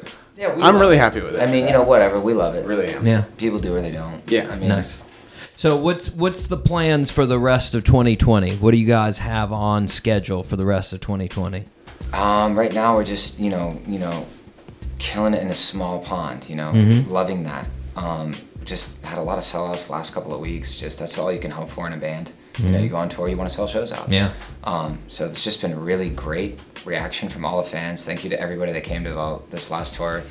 Dallas, Salt Lake, Vegas, Reno, Nashville, Atlanta, Denver. uh, Crystal Denver River. showed up. You know, everybody was just every show was awesome, man. So I just want to thank everybody. If anybody's watching, it was killer. You know, you were there. It was just the energy was ripped, and it's not always that way. Yeah. You know, when we especially you know when you put out a new song, that's how you know that year's gonna go. Mm-hmm. So like to get such an awesome response in February, early March, we're feeling pretty good. Nice. You know, and I've only heard one. To be honest with you, on a scale out of one out of ten on strength for the EP, I put that song at a seven. They're stronger songs. Nice. So like we're feeling pretty good about it, you know. But that doesn't mean anything other than the fact that we're feeling good about it. so it's like whatever. Yeah. Well, you guys got some shows coming up in California next uh, with Eyes Set to Kill and Dead American, and then you're off to Australia again, right? Yeah, we. I'm not exactly sure. I I don't know if I'm allowed to talk about that. But as you've seen, there's been a lot of world cancellations, South Yeah. by Southwest. So, um, I have not been given the word to actually talk about that. But I, I you know, I mean, we brought it up, so it's probably not going to happen. Oh, okay. I'm gonna say probably not. Gonna Maybe, yeah. happen. But Okay. A little birdie is shaking his head, saying, you know. But hey, you know, it's just if that if that does actually, that's not confirmed. So I don't I don't want Yeah. anyone to get freaked out. But um, if it does happen, we don't ever cancel. It's just a postponement. Nice. We just move it over there. We always still play. So, and all the other bands that we were supposed to be playing have already agreed to that too. So, Nice. worst case scenario, if we do, if anything happens, that'll be moved. But that's outside of the U.S. Yeah. Nothing Just in the Australia. U.S. Yeah. Disclaimer. Nothing in the U.S. that we have booked is in question. All of our shows have gone off without a hitch, and things have been really great. Yeah. So California should be awesome, is what we're thinking. Yeah. Um, that's what we're planning on. Awesome. Half the shows are already sold out, so I'm hoping, you know, like I'm hoping California plays along, but we'll, we'll see what the governor decides. Yeah. All right, guys. Well, uh, we got to wrap this up, but I want to thank you guys for taking the time so much for coming on the show. It's been great. Thank you. All right, guys. Uh, you can check out everything Jumpsuit Apparatus at www.redjumpsuit.com and follow them on Instagram at Red Jumpsuit. Right now, let's take a listen to that single uh, a long time ago in, in a galaxy called LA right here on the Doc G Show. I remember when we met you I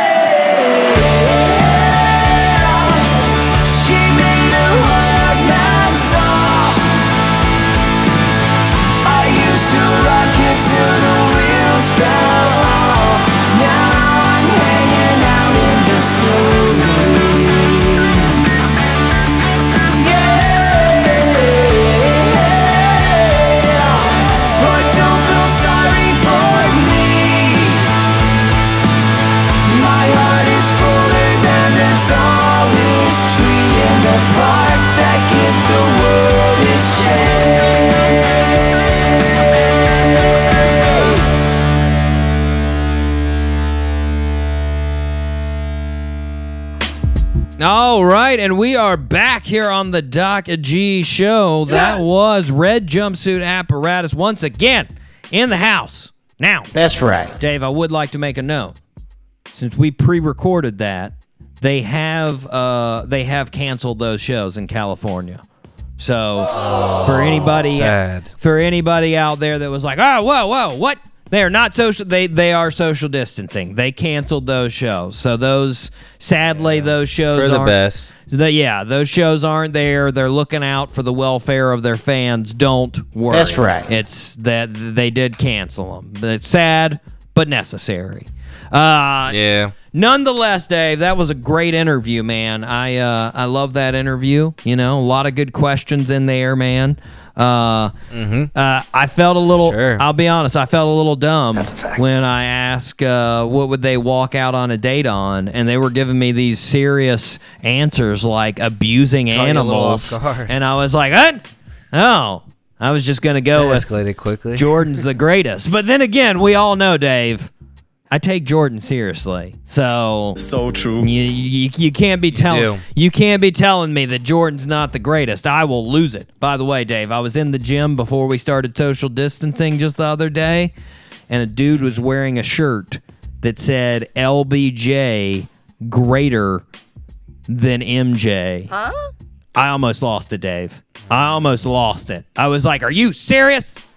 Let me ask you something. Is six greater than three? Oh, it is? Oh, I'm sorry. End of discussion. That's right. End of discussion. Not only that, but his player rating during playoffs goes up. and it's the greatest of all time. He is the GOAT for a reason. Jeez. Sorry. Sorry. Wow. Of course, Rant over. of course, I didn't say any of that because I'm a giant nerd and I just looked at his shirt and was like, mm, noted, and then went on to my workout, you know. But uh, I kept it in the back of my mind, obviously. Anyways, I got sidetracked. Fantastic interview with Red Jumpsuit Apparatus. Check out their new EP. It is fantastic. Do it. It's a good EP, man. It's got a fresh flavor for them. Uh, as you heard from the band, a lot of input by Josh and John on the music. Pretty great stuff, man. So true. Need to check it out. Uh, also, obviously, check out all their old stuff too. It's just good. It's just good. Check out the new EP, The Love Emergency, the old stuff, Don't You Fake It, The Awakening, all kinds of good stuff. All kinds of good stuff. I can't wait to hear that new uh, cover they got coming out of Higher Love. I wanna I wanna compare it against the Higher Love of uh, Steel Pulse. That's a fact. Steel pulse. Yep. I mean, that's one of my favorite '80s jams of all time. Higher Love's just a jam, and just doesn't? just Who doesn't just to just to do it again, Dave. Bring me a higher love, oh Wow. Wow. bring me a higher love. Oh my gosh, such a good jam. You can put that in with That's all the going on other. the- yeah, there you go. There you go. Uh, Dave, it is time for the last uh, birthday suit. Are you ready?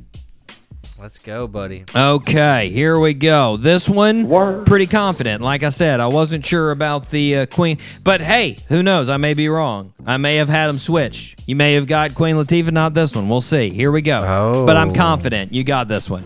Our birthday suit wearer was born on March 18th, 1962, in Baltimore, Maryland. At a young age, our birthday suit wearer became interested in the Boy Scouts, and he became an Eagle Scout in 1979. In 2012, our birthday suit wearer was honored uh, with the Distinguished Eagle Scout Award. Jeez. Yeah. Yeah. He ended up uh, going to college at Towson University for a degree in communications. When he graduated, he started working for PBS and hosted a show called Your New Home in Baltimore. In 2003, he got an opportunity hosting and narrating a show for the Discovery Channel. He started narrating Deadliest Catch and hosting Dirty Jobs. The show Dirty Jobs ended in 2012. However, he still narrates Deadliest Catch. Hmm. In 2015, he started a show that was very similar to Dirty Jobs called Somebody's Gotta Do It on CNN. Name that birthday suit wearer. Hmm. Dude, I I have like the picture of it in my head, but I can't think of. I was wrong. Oh man, I thought you would know it this one for sure. No idea. I'll give Um, you. I'll give you initials. M R. Michael. Yeah. Uh, Mike's right. I don't have it. Mike Rowe. Mike Rowe. Yeah. Oh yeah, I wouldn't have had that. Man, I thought you would have. Girl, come I thought I thought everybody dug on some dirty jobs, man. I love I- dirty jobs. You know, I watched Dirty Jobs a few times, but I, the the guy's face isn't coming to me. So There's some jobs you got to really appreciate that people do, man. There was one where Oh. where they were in the sewer and they were literally in the sewer that was just covered with roaches and rats, and they were just running through, and I was just like, "Woo, Ew. not for me." Not No, for sir. me, but yeah, man. couldn't man. pay me enough. Mike Rowe, man. Mike Rowe turning the big Oh, 58. happy birthday, Mike Rowe. 58, man. Jeez. Yeah. He's got a good voice for narration. You got to give it up. I mean, that's a solid. If you ever watch Deadliest Catch, he does a good job narrating. Yeah, So, yeah, he does do it. Yeah. yeah, he does a lot of. Okay. Does, I got it. I'm looking him up now. The face. Yeah, I- yeah. I, wouldn't have gotten his name, but I recognize him. familiar face. Here, I thought you were like a Mike Rowe fanatic. I didn't know you were a Queen Latifah fanatic. No, I'm Queen Latifah over Mike Rowe. It's completely wrong. I was completely wrong. But nonetheless, happy birthday, 58 for Mike Rowe. Yeah, yes. Happy birthday. Dave, we have fantastic shows coming up. I'm going to keep a couple of As them. As always. I'm going to keep a couple of them hidden. That's right. I'm just going to tell you the next one. We've got next on the show, we've got none other than Lori Lieberman. Lori Lieberman's had this illustrious Alrighty. career in songwriting and uh, and music in general. So she true. wrote the song "Killing Me Softly," Dave. Yeah. Say what? Oh. Yeah. Yeah, the song that you know from the Fugees, that you know from Mm-hmm. Roberta Flack, she wrote the original song, Killing Me Softly. That was her. Wow. Yeah, crazy, man. We're gonna, Talent. we're going to have her on the show next week. I can't wait. By the way, Dan did a fantastic drawing of her for the show next week. Oh, Be on the lookout. It's a great, uh, gr- great drawing of her. But nonetheless, we got to wrap it up. This has been a fantastic show. This has been a great show. I hope it got everybody off the topic of virus for a little bit. I hope it was entertaining for everybody. Uh, you need to tune in next week because it's going to be more of the same next week. It's going to be more fantastic show. All right. Uh, until right, then, buddy. I have been your host, Doc G. With me, as always, Dave Burles Berlin. We're socially distancing the Doc G show until next Wednesday. Yes. So Yes. be ready. Then on Wednesday, get ready for the fun. Word. It's coming at you. And until and then, the funk. Word. Zip it up and zip it out. Zippity doo dah.